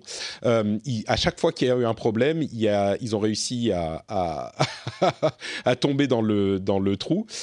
Et Facebook a acheté PlayGiga, qui est une start-up espagnole, qui faisait du cloud gaming. Alors, quand je parlais des services de cloud gaming, je disais qu'il y a 4 sociétés dans le monde qui ont l'infrastructure nécessaire à proposer ce genre de service. Eh bien, il y a Google, Microsoft, Amazon. Tous ces 3-là sont déjà dans le jeu du cloud gaming. Et il reste Facebook, qui peut aussi, et ils n'y étaient pas dans le cloud gaming. Et bien maintenant, il semblerait qu'il n'est pas impossible qu'ils s'y intéressent. C'est d'autant plus intriguant que, selon les derniers chiffres, Facebook Gaming aurait désormais une part de marché de 8,5% du nombre d'heures regardées en streaming, alors qu'il y a un an de ça, ils étaient à 3%. Donc le streaming grossit pour tout le monde, mais Twitch, par exemple, est passé de 67 à 61% de part de marché d'une année sur l'autre, et Mixer a pris un petit peu également. C'est assez intéressant de voir que le streaming, bien sûr, continue à grossir. C'est pas qu'il y en a qui sont réduits, mais Facebook est pas inexistant sur ce marché. Et le jeu vidéo est évidemment un gros marché. Donc, voir Facebook arriver sur le streaming de jeux vidéo également, eh bien, c'est pas si impossible, donc tout le monde s'y met, potentiellement. Je voudrais vous parler de quelques jeux que j'ai testés, auxquels j'ai joué ces dernières semaines, pendant le break et pendant mon temps libre. Je vais mentionner, je vais parler de deux jeux un petit peu plus longuement et puis quelques-uns que je vais mentionner en passant. Ce que je mentionne en passant, Bleaksword, un jeu Apple Arcade qui est en 2 bits, noir et blanc, super rétro pixelisé, qui est un jeu de précision de combat à l'épée, limite Dark Souls-esque, mais vraiment un bon jeu mobile. C'est rare que je trouve les jeux mobiles bons, même, comment dire, le jeu dont beaucoup de monde parle. J'ai oublié le nom, ça va me revenir. Grindstone, qui est pas mal, oui. Ça reste un jeu mobile, quoi. Tu sens que c'est un jeu mobile. Bleaksword, c'est un jeu pour gamers traditionnels, mais adapté au mobile, vraiment. Super bonne surprise. Ring Fit Adventure, j'en ai entendu beaucoup de bien, là encore, super bonne surprise. C'est clairement un jeu pour faire de l'exercice. C'est pas que j'y jouerais s'il fallait pas faire de l'exercice, mais bon sang, qu'est-ce qu'il est bien foutu. Vraiment une très bonne surprise. A Plague Tale, j'y ai joué un peu, c'est magnifique. Tout ce que les gens disaient dessus, ça a l'air tout à fait justifié, exact. Wolsen, un Diablo-like qui arrive sur PC, d'un studio français qui arrive sur PC le 14 février, je crois. C'est pas un gros jeu, mais je l'avais kickstarté il y a longtemps. À l'époque, il avait un nom différent. Et je le suis depuis longtemps. Il arrive bientôt. Si vous êtes en mal de Diablo et que Path of Exile est un petit peu trop hardcore pour vous, je crois que Wolsen pourrait vous plaire. Il arrive dans quelques mois. Il est disponible en Early Access encore. Ils l'ont décalé de 2 semaines, je crois, pour finir de peaufiner. Donc, il arrivera mi-février et c'est peut-être un truc sur lequel vous voulez garder un œil. Et donc, les deux jeux dont je voulais vraiment un petit peu plus parler, c'est Sekiro et Children of Morta. Sekiro, c'est comme à chaque fois qu'il y a un Souls qui sort. Non, c'est pas vrai. J'ai essayé Bloodborne et maintenant j'ai essayé Sekiro. Il y a plein de jeux que je voudrais aimer et que je teste et que j'essaye et sur lesquels je persévère, même s'il y a plein de gens qui me disent « Ah, mais c'est pas la peine, si t'aimes pas, c'est pas grave. » Il y a énormément de jeux, enfin énormément, il y a plein de choses, des jeux, de la musique, de la bouffe, des séries télé que j'ai adoré une fois que j'avais persisté un petit peu alors que je les avais détestés au début.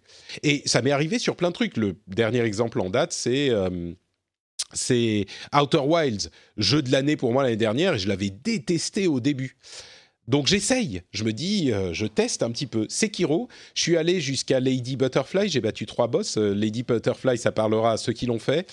Et j'ai battu Lady Butterfly, après m'être tapé la tête contre les murs pendant des heures. Et j'ai pas du tout eu ce sentiment de satisfaction dont parlent certains. C'était une torture. Et même après l'avoir battu, c'était pas genre « Ah, super, je l'ai battu, c'était trop fort, quelle euphorie d'avoir gagné le corps !» Rien du tout. Moi, c'était genre, j'en plaisantais dans mon initié en anglais, mais excusez-moi, je vais dire des mots un petit peu malpolis, mais c'était genre mais fuck you, fuck your mother, fuck your father, fuck your friends, fuck everyone, je veux plus jamais te voir, et tu es juste une merde, et je te déteste. » Et c'est marrant que j'ai pas eu ce sentiment de victoire dont parlent les gens qui aiment ce genre de jeu. C'est vraiment la frustration qui a gagné sur moi sur ce jeu, et j'ai essayé d'y réfléchir, j'ai essayé de comprendre pourquoi. Je ne suis pas sûr de savoir, et je n'ai pas de réponse exacte, mais mon sentiment, c'est que il y a plein de jeux difficiles, il y a des jeux vraiment difficiles que j'aime bien. Céleste, c'est clairement un jeu difficile. J'ai fait toutes les Valkyries de God of War, et pourtant c'est pile des combats dont il faut apprendre les patterns comme les Dark Souls. Même Mario, les derniers niveaux des Mario, ils sont toujours super durs. Le dernier niveau d'Odyssée, j'y ai passé mais des heures et des heures, et quand j'ai fini par le réussir, j'étais content. Là, non. Et j'ai l'impression que dans les autres jeux difficiles, le jeu te prépare beaucoup plus à la partie difficile qui est une sorte d'examen, de test de tes capacités. Dans Sekiro, et c'était mon impression sur Bloodborne aussi, il y a une partie de le jeu te prépare avec des mécaniques, avec des ennemis, avec des mouvements particuliers, mais il y a aussi toute une couche supplémentaire qui est juste les patterns du boss, qui sont complètement absents de tout le jeu jusque-là, et tu dois en fait réapprendre un jeu pour battre ce boss, c'est-à-dire c'est le jeu de ses patterns à lui. Et je sais pas, comme je le disais, c'est pas une analogie parfaite parce que tous les boss de l'histoire, c'est un peu ça, c'est un petit peu apprendre les patterns et quand tu les connais, bah, tu peux le passer plus facilement, de manière un peu plus appuyée dans celui-là, mais peut-être que c'est juste le fait qu'il soit plus appuyé dans les Dark Souls qui dépasse ma limite de frustration et qui fait que ça me frustre plus que ça ne me satisfait. Je sais pas exactement pourquoi, mais c'est mon sentiment sur Sekiro, donc malheureusement, j'ai pas eu accès à ce plaisir du Dark Souls encore. Je crois que certains vont me dire « mais t'es maso », mais je crois que je vais continuer à essayer. J'essaierai avec Elden Ring, j'essaierai peut-être avec Dark Souls 3 que j'ai acheté en même temps que Sekiro parce que certains disent qu'il est un peu plus accessible et puis c'est un autre type de Dark Souls, le Dark Souls 3, mais je continue à essayer parce que peut-être qu'un jour j'y arriverai et ça sera cette découverte que j'aime tellement dans ce type de choses-là. Mais bon, clairement, Sekiro, c'était pas pour moi, quoi. Donc j'étais un petit peu déçu, autant que certains qui entendent ça le seront, mais voilà. Je ne sais pas si vous avez joué à Sekiro, si vous avez une explication à mon absence d'enlightenment, de compréhension de ces jeux-là. Héloïse, peut-être toi avant si tu veux, mais... moi c'était un peu la même chose que toi, c'est-à-dire que j'ai essayé et ça m'a rapidement saoulé, quoi. Ouais. Et, et j'étais triste parce que je savais que je passais à côté de quelque chose, quoi. Ouais. Mais, bon, mais c'est marrant parce que pardon, vas-y, finis. Non, vas-y. C'est marrant parce qu'il y a des jeux que j'aime pas et dont je me fous un peu. Genre, on parlait d'Animal Crossing l'autre fois. Bon, voilà, je sais que c'est pas mon truc, je m'en fous. Sekiro et les Dark Souls, j'aimerais aimer. J'aimerais avoir ce... Mais bon. Bref.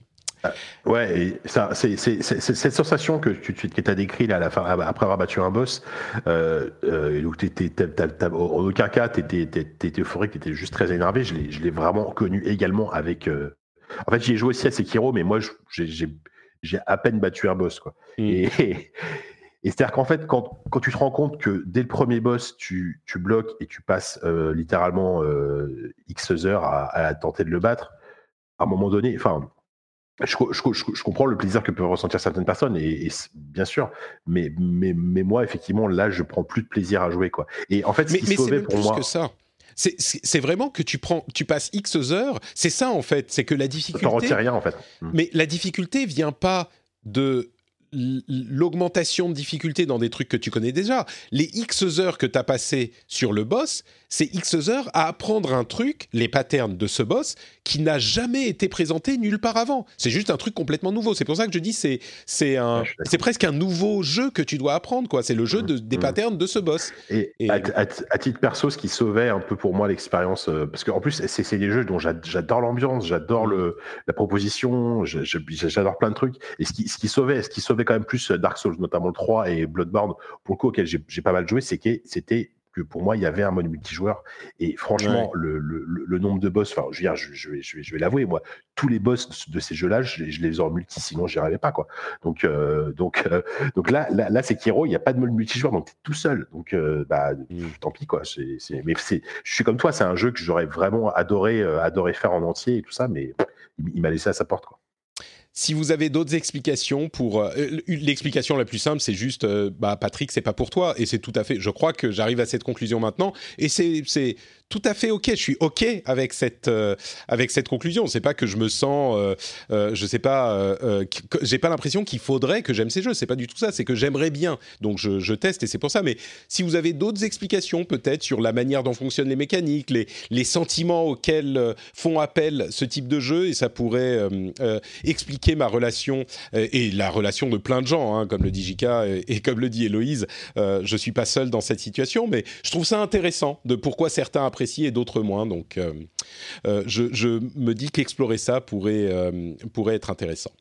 L'autre jeu dont je voulais parler, qui pour le coup m'a beaucoup plu, c'est Children of Morta, dont beaucoup de gens parlaient l'année dernière et que j'attendais la sortie sur Switch pour y jouer, et finalement j'ai pas trop eu de temps en décembre et là j'ai eu un petit peu plus de temps et franchement une réussite pas totale mais une énorme réussite. Je crois qu'il aurait été dans mes jeux de l'année dernière si j'avais eu le temps d'y jouer. C'est un Diablo en roguelite qui est super fun au niveau du gameplay.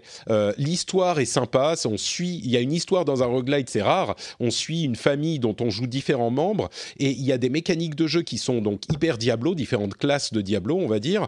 Il y a 6 personnages différents et il y a des arbres de talent partagés en fait. Certains éléments de l'arbre de talent de l'un va influencer les capacités de tous les autres. Et il y a des mécaniques pour vous faire jouer tous les persos, chacun a un gameplay hyper différent.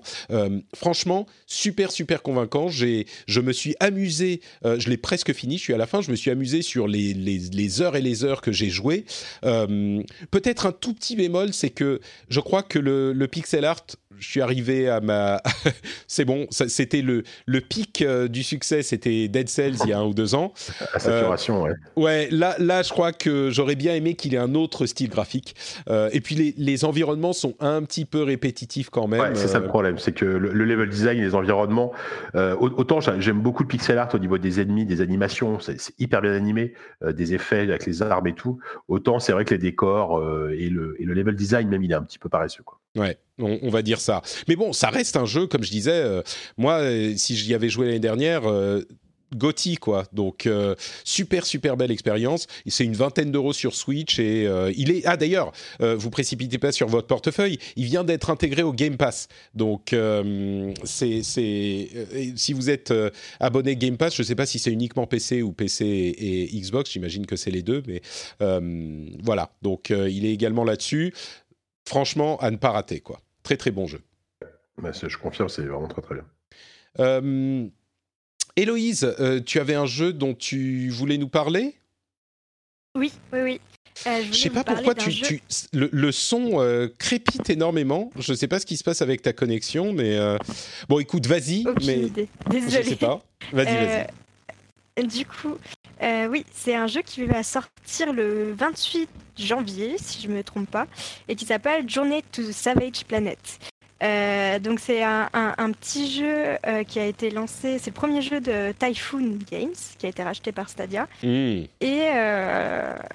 donc c'est des vétérans d'Ubisoft et d'Electronic Arts. En raison d'un embargo dont nous ne nous étions pas rendus compte, la suite de cette description a été coupée au montage. Désolé, mais il y a quelques petits trucs sympathiques dans ce jeu qui devraient peut-être vous plaire, donc à suivre d'un coin de l'œil quand même. Bon, on passe à la suite. Jika, il y a des trucs que tu fais en ce moment qui te plaisent ou t'étais trop occupé avec le CES ? Ouais, j'ai pas eu le temps de jouer beaucoup là, mais je suis en train de finir. Enfin, je suis en train de faire Life is Strange 2, je suis au 3e épisode là et j'aime beaucoup. J'aime même plus que le premier qui m'était un peu tombé des mains. J'ai même pas fait tous les épisodes. Là, je trouve que la proposition du 2 me plaît plus, notamment en termes d'ambiance et de lieux visités, et puis même les thématiques abordées sont hyper intéressantes. Alors je rappelle rapidement, c'est un pur jeu narratif, hein, dans l'esprit d'un Walking Dead ou d'un Telltale, hein, puisque là on va incarner deux frères qui, suite à un drame en fait au début de l'épisode 1, doivent prendre la fuite. Donc il y a le grand frère et le petit frère et doivent s'enfuir, et c'est vraiment un road trip à travers les États-Unis parce qu'ils sont cherchés par la police, et on découvre rapidement que le petit frère a des pouvoirs de télékinésie. Et comme souvent dans ce genre de choses, c'est quand tu découvres tes pouvoirs, qu'est-ce que t'en fais, quoi ? Est-ce que tu t'en sers pour faire le bien ou faire le mal ? Et toi, tu joues le rôle du grand frère, donc tu as une influence forcément sur le petit frère. Et c'est hyper touchant, c'est plein de rencontres avec des personnages hyper intéressants. Enfin, on en parlait un peu tout à l'heure. Voilà, donc je l'ai pas fini, donc j'attends vraiment de le terminer pour avoir un avis définitif, mais vraiment j'aime beaucoup, quoi. D'accord. Bon, bonne première impression. Ouais, tout à fait. Très bien. Et écoutez, on va conclure avec une petite série de news. Legends of Runeterra, le jeu de cartes de Riot, va arriver en bêta ouverte le 24. On imagine que ça va avoir un succès conséquent. Pour rappel, c'est un jeu de cartes qui ressemble un petit peu à Hearthstone, mais qui a l'air plus axé sur le compétitif et qui surtout permet d'obtenir toutes les cartes en achat direct. Vous n'avez pas besoin de passer par des loot box aléatoire. Donc vous pouvez vraiment vous faire les decks que vous voulez et les decks que vous trouverez sur le net peut-être, sans avoir à prier que ce pack-là soit celui qui vous apporte votre carte. Donc un point positif pour ce jeu, il a l'air d'être assez apprécié par les gens qui l'ont testé pendant la période de bêta fermée il y a quelques semaines. Pokémon Sword and Shield va avoir 2 extensions, donc il casse un petit peu le modèle habituel des nouvelles versions du jeu. Alors évidemment, ça a provoqué toutes les questions des gens qui étaient frustrés par l'absence de Pokémon dans le jeu de base, qui se sont dit « Ah mais voilà, ils ne les ont pas intégrés parce qu'ils voulaient nous les vendre ensuite. » C'est pas tous, mais certains d'entre eux.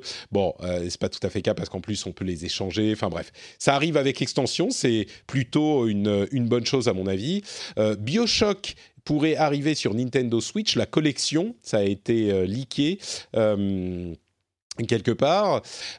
Epic a annoncé qu'ils avaient 108 millions d'utilisateurs pour l'Epic Game Store. On parle bien de l'Epic Game Store lui-même et pas de tous les utilisateurs de Fortnite, qui inclurait aussi le mobile. Donc 108 millions. On imagine que c'est à peu près équivalent à ce qu'a Valve, puisqu'ils avaient annoncé en 2019, janvier 2019, qu'ils avaient 90 millions d'utilisateurs pour le Steam Store.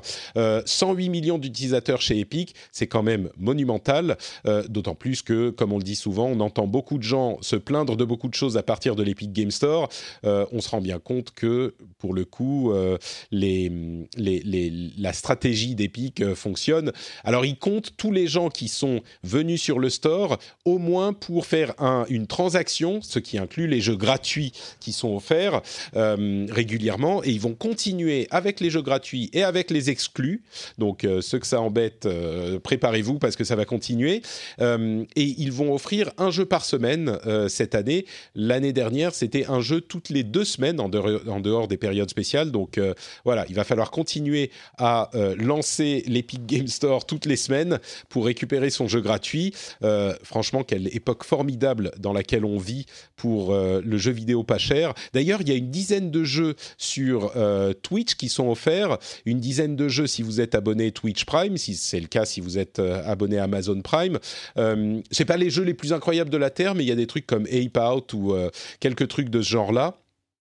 Donc c'est bon à aller prendre aussi. Il y a Enter the Gungeon, enfin quelques Lorman's Phone, des trucs comme ça. Quoi d'autre? Vince Zampella, le président de Respawn, ancien de Infinity Ward, va reprendre les rênes de DICE Los Angeles, qui était un studio qui avait été développé, qui avait été créé pour épauler DICE, l'original de Suède, qui va devenir donc du coup un studio indépendant géré par Vince Zampella. On voit que le succès de Respawn avec Apex Legends et je me perds avec toutes ces Legends entre les Runeterra et les Apex et bien sûr Jedi Fallen Order, bah écoutez, moi je suis content que Vince Zampella, qui est à l'origine de certains de mes jeux les plus adorés de l'histoire comme Modern Warfare au hasard, il y a sans doute Titanfall 2 là-dedans également, et ben il est enfin de la reconnaissance après une sorte de petite traversée du désert, bon pas complètement mais traversée de on va dire d'une savane pas très fournie, une petite toundra quoi. Voilà, une petite toundra, c'était pas tout à fait un désert. Ouais. Et Nintendo a fait a lancé un trailer, une sorte de trailer pour leur Super Nintendo World, leur parc à thème en coopération avec Universal Studios au Japon, qui devrait ouvrir cet été pour les Jeux Olympiques, qui est un truc complètement halluciné. Enfin, on ne voit pas une image du parc lui-même, mais je vous recommande d'aller regarder ça sur YouTube, le trailer de Super Nintendo World, c'est très particulier. Bon, il y a quelques autres petits trucs, mais je pense que on va pouvoir s'arrêter là. Bayonetta, Platinum Games, qui est un investissement de Tencent, ils faisaient déjà beaucoup de choses, ils vont pouvoir en faire encore plus, peut-être même des jeux un petit peu plus triple A que double A comme ils le font jusqu'à maintenant. Et voilà, des choses que vous notez dans toute cette avalanche de news que j'ai mentionné. Jika, quelque chose, non ? Ah pardon, je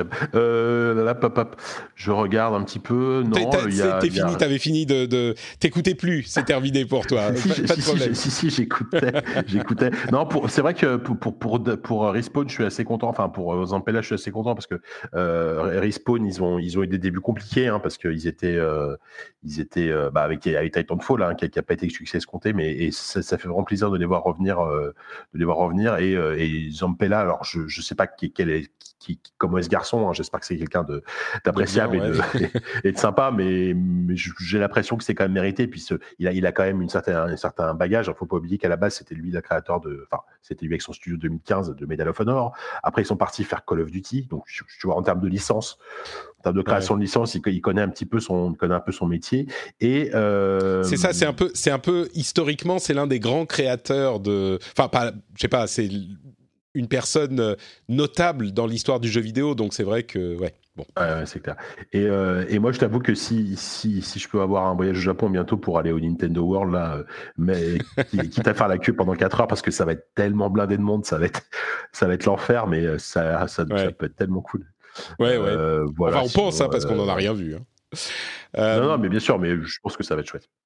Héloïse, des choses que tu retiens là-dedans? Ouais, c'est la bêta ouverte de Legends of Runeterra. Ah oui. que j'ai testé, et je m'interroge pas mal sur la cible à laquelle s'adresse en fait ce jeu. C'est vrai. Parce que bon, le marché du jeu de cartes est déjà largement saturé, et j'ai l'impression que les joueurs ont tendance à être assez fidèles en fait au jeu sur lequel auquel ils s'adonnent. Donc, je doute franchement que les joueurs de League of Legends fassent le transfert de l'un à l'autre, parce que c'est deux jeux qui sont fondamentalement différents, quoi. Donc à voir. Mais ça m'intéresse pas mal. C'est un jeu qui se déroule en fait en round, qui alterne entre attaque et défense. Mmh. Et il y a pas mal de choses intéressantes. Donc à voir. À voir. J'ai l'impression que ce qu'ils font très bien chez Riot, et c'est difficile à dire parce qu'ils l'ont fait sur un jeu et c'est tout jusqu'à maintenant, mais c'est vraiment donner aux gens qui veulent une expérience vraiment hardcore, compétitive, on va dire, pas hardcore mais compétitive, ce qu'ils veulent. Et c'est un truc qui n'est pas tout à fait servi par Hearthstone, qui est l'énorme concurrent. Donc à voir si Legends of Runeterra va réussir à se faire sa place. Il me paraît peu probable que ça touche un public aussi large que Hearthstone, mais en même temps, en s'adressant aux joueurs vraiment compétitifs, ils ont réussi avec League of Legends à faire un truc absolument énorme. Donc je ne sais pas, on verra. Mmh. Et j'étais assez sceptique par rapport à Teamfight Tactics. C'est ça. J'étais assez sceptique par rapport au fait que les joueurs de League of Legends allaient être séduits par ce jeu. Bon, certes, du coup, lui, il a inclus directement dans League of Legends. C'est juste un onglet qu'on a cliqué et puis on est directement dans le jeu. Mais donc, c'est possible que des joueurs de League of Legends se lancent dans le jeu de cartes, mais... parce qu'il y a tout un univers, un lore qui est commun aux deux et qui est de plus en plus développé par Riot et chéri par les joueurs, donc à voir. J'ai l'impression que Riot, c'est effectivement, surtout maintenant qu'il s'ouvre tellement, c'est un peu le studio, pas parfait, mais c'est le studio qui a tout pour lui en ce moment. Il y a beaucoup de studios qui sont appréciés des joueurs, mais Riot, Bon, hormis les questions dont on a déjà parlé par le passé d'ambiance chez eux, on va dire, et de discrimination, mais ils ont, au niveau jeu, c'est presque carte blanche. Et à voir s'ils vont réussir à transformer l'essai dans d'autres jeux, mais ça va être vraiment intéressant à suivre, quoi. Ouais, c'est un coup de poker qu'ils ont sorti, là, en ayant eu 15 jeux pendant 10 ans, et puis d'un coup, toute une... ribambelle des propositions, c'est ça. J'apprécie le coup de poker pour un jeu de cartes, pas mal, c'est bien joué. Bon, bah écoutez, oui, pardon ? J'essaie. Ouais. Je tente. On va donc conclure cet épisode-là. Merci d'être resté avec moi pour ces longues discussions dont j'espère qu'elles ont été passionnantes pour les auditeurs. Est-ce que vous pourriez nous dire où on peut vous retrouver si on en veut plus de Jika, par exemple ? Où doit-on aller ? Jika, bah écoute, si vous voulez des kilos en trop, c'est sur jeu vidéo, je dis n'importe quoi. C'est parce que je reviens de Las Vegas, ça doit être pour ça. Si vous voulez donc, alors vous pouvez me retrouver sur jeuxvideo.com, voilà, au quotidien pour tout ce qui est sujet en rapport avec la tech, le hardware, le jeu vidéo rattaché au PC. Enfin, on parle de tout. Il y a le journal du hardware aussi tous les vendredis en direct hein, sur Twitch. De 16h30 à 18h30 où on parle de hardware. Cette semaine, on va revenir justement sur le CES. Et toujours ZQSD, le podcast de jeux vidéo sur PC. On était ultra contents parce qu'on a sorti, ça a été un peu long au niveau montage, mais on a sorti un numéro spécial avec Genova Chen le mois dernier, donc interview intégralement doublée par ce bon Sylvain Tastet. Et franchement, et c'est pas pour nous vanter, mais l'interview est passionnante. C'est Yannou qui l'a mené, vraiment super cool. Et on va recevoir bientôt. Alors c'est une exclusivité. Je sais même pas si j'ai le droit de le dire, mais au pire ce sera coupé au montage. Mais il faut que tu me dises tout de suite parce que je monte très vite. J'en sais rien. Non mais écoute, c'est quoi ? Ah, je vais rien dire. On va quel teasing ! C'est teasing incroyable. Pas pour le prochain numéro, mais pour le numéro de février, on devrait recevoir deux personnes assez chouettes sur un jeu assez chouette. Voilà. Teasing tout pourri, mais non, je suis content parce qu'on a eu des beaux invités ces derniers mois. Alors, est-ce que tu peux nous donner une couleur qui évoquerait ces personnes, par exemple, juste pour... Alors, une couleur, je sais pas quoi te dire. Non, juste deux personnes. Non, je sais pas. Juste deux personnes, mais non, c'est sur un... Si t'avais dit genre, tu vois, rose néon, je me serais dit, ça pourrait être... Cyberpunk, exactement. Ouais. Alors non, on n'aura pas... Ce sont des Français déjà qu'on va recevoir pour un jeu français. Et, alors Plague Tale. Non, je vous dis rien. Dead Cells, on a déjà reçu les gens. Oui, moi aussi d'ailleurs, dans un épisode de Pixels en anglais. Pour ceux que ça non, intéresse. Mais en attendant, franchement, allez écouter le dernier avec Genova Chen parce que vraiment, c'est un plaisir. J'ai passé des heures et des heures à faire la traduction, mais pourtant, je me suis régalé. Voilà. Très bien. Super, pour Pixel, si ça vous intéresse, l'épisode 91 est un spécial où je parle pendant une heure et demie avec Sébastien Bénard et Thomas Vasseur qui sont deux des développeurs du studio et excellente personne. Oui, vraiment très intéressant. Héloïse, où est-ce que tu traînes sur l'internet ? Eh ben, on reste dans les locaux de ZQSD, on monte un étage et moi ce sera du coup le mensuel JV Le Mag, donc à retrouver tous les mois dans vos kiosques et on parle de jeux vidéo, d'e-sport, de culture hors jeu, etc. Magnifique, et on te retrouve également sur Twitter, je mettrai le lien dans les notes de l'émission si ça ne te dérange pas. Non, je t'en prie. Pour ma part, c'est NotePatrick sur Twitter, Facebook et Instagram. Vous pouvez également retrouver cette émission sur frenchspin.fr et surtout, si vous appréciez, si vous pensez qu'on apporte des choses au débat, si vous aimez bien la manière dont on parle de jeux vidéo, eh ben vous pouvez soutenir financièrement l'émission sur Patreon, patreon.com/rdvtech. Patreon.com/rdvjeux avec un X. Le lien est dans les notes de l'émission de toute façon. Si vous écoutez l'émission depuis un moment, elle a 5 ans quand même déjà.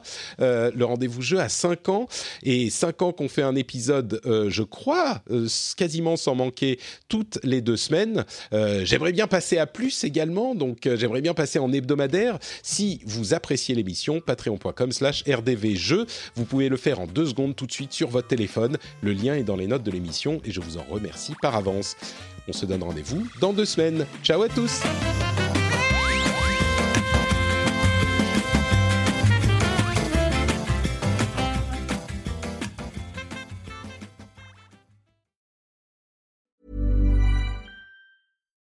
Hi, this is Bachelor Clues from Game of Roses, of course, and I want to talk about Club Med. Everybody knows Club Med has been the pioneer of the all-inclusive resort since 1950 with almost 70 resorts worldwide, ranging from beachside destinations in the Caribbean and Mexico to exotic locations like the Maldives and Morocco, or even the mountain destinations like Japan and the European Alps. Dine on delicious gourmet cuisine, enjoy more than 20 activities, and make memories with your family. For more information, visit clubmed.us or call 1-800-CLUB-MED or your travel advisor.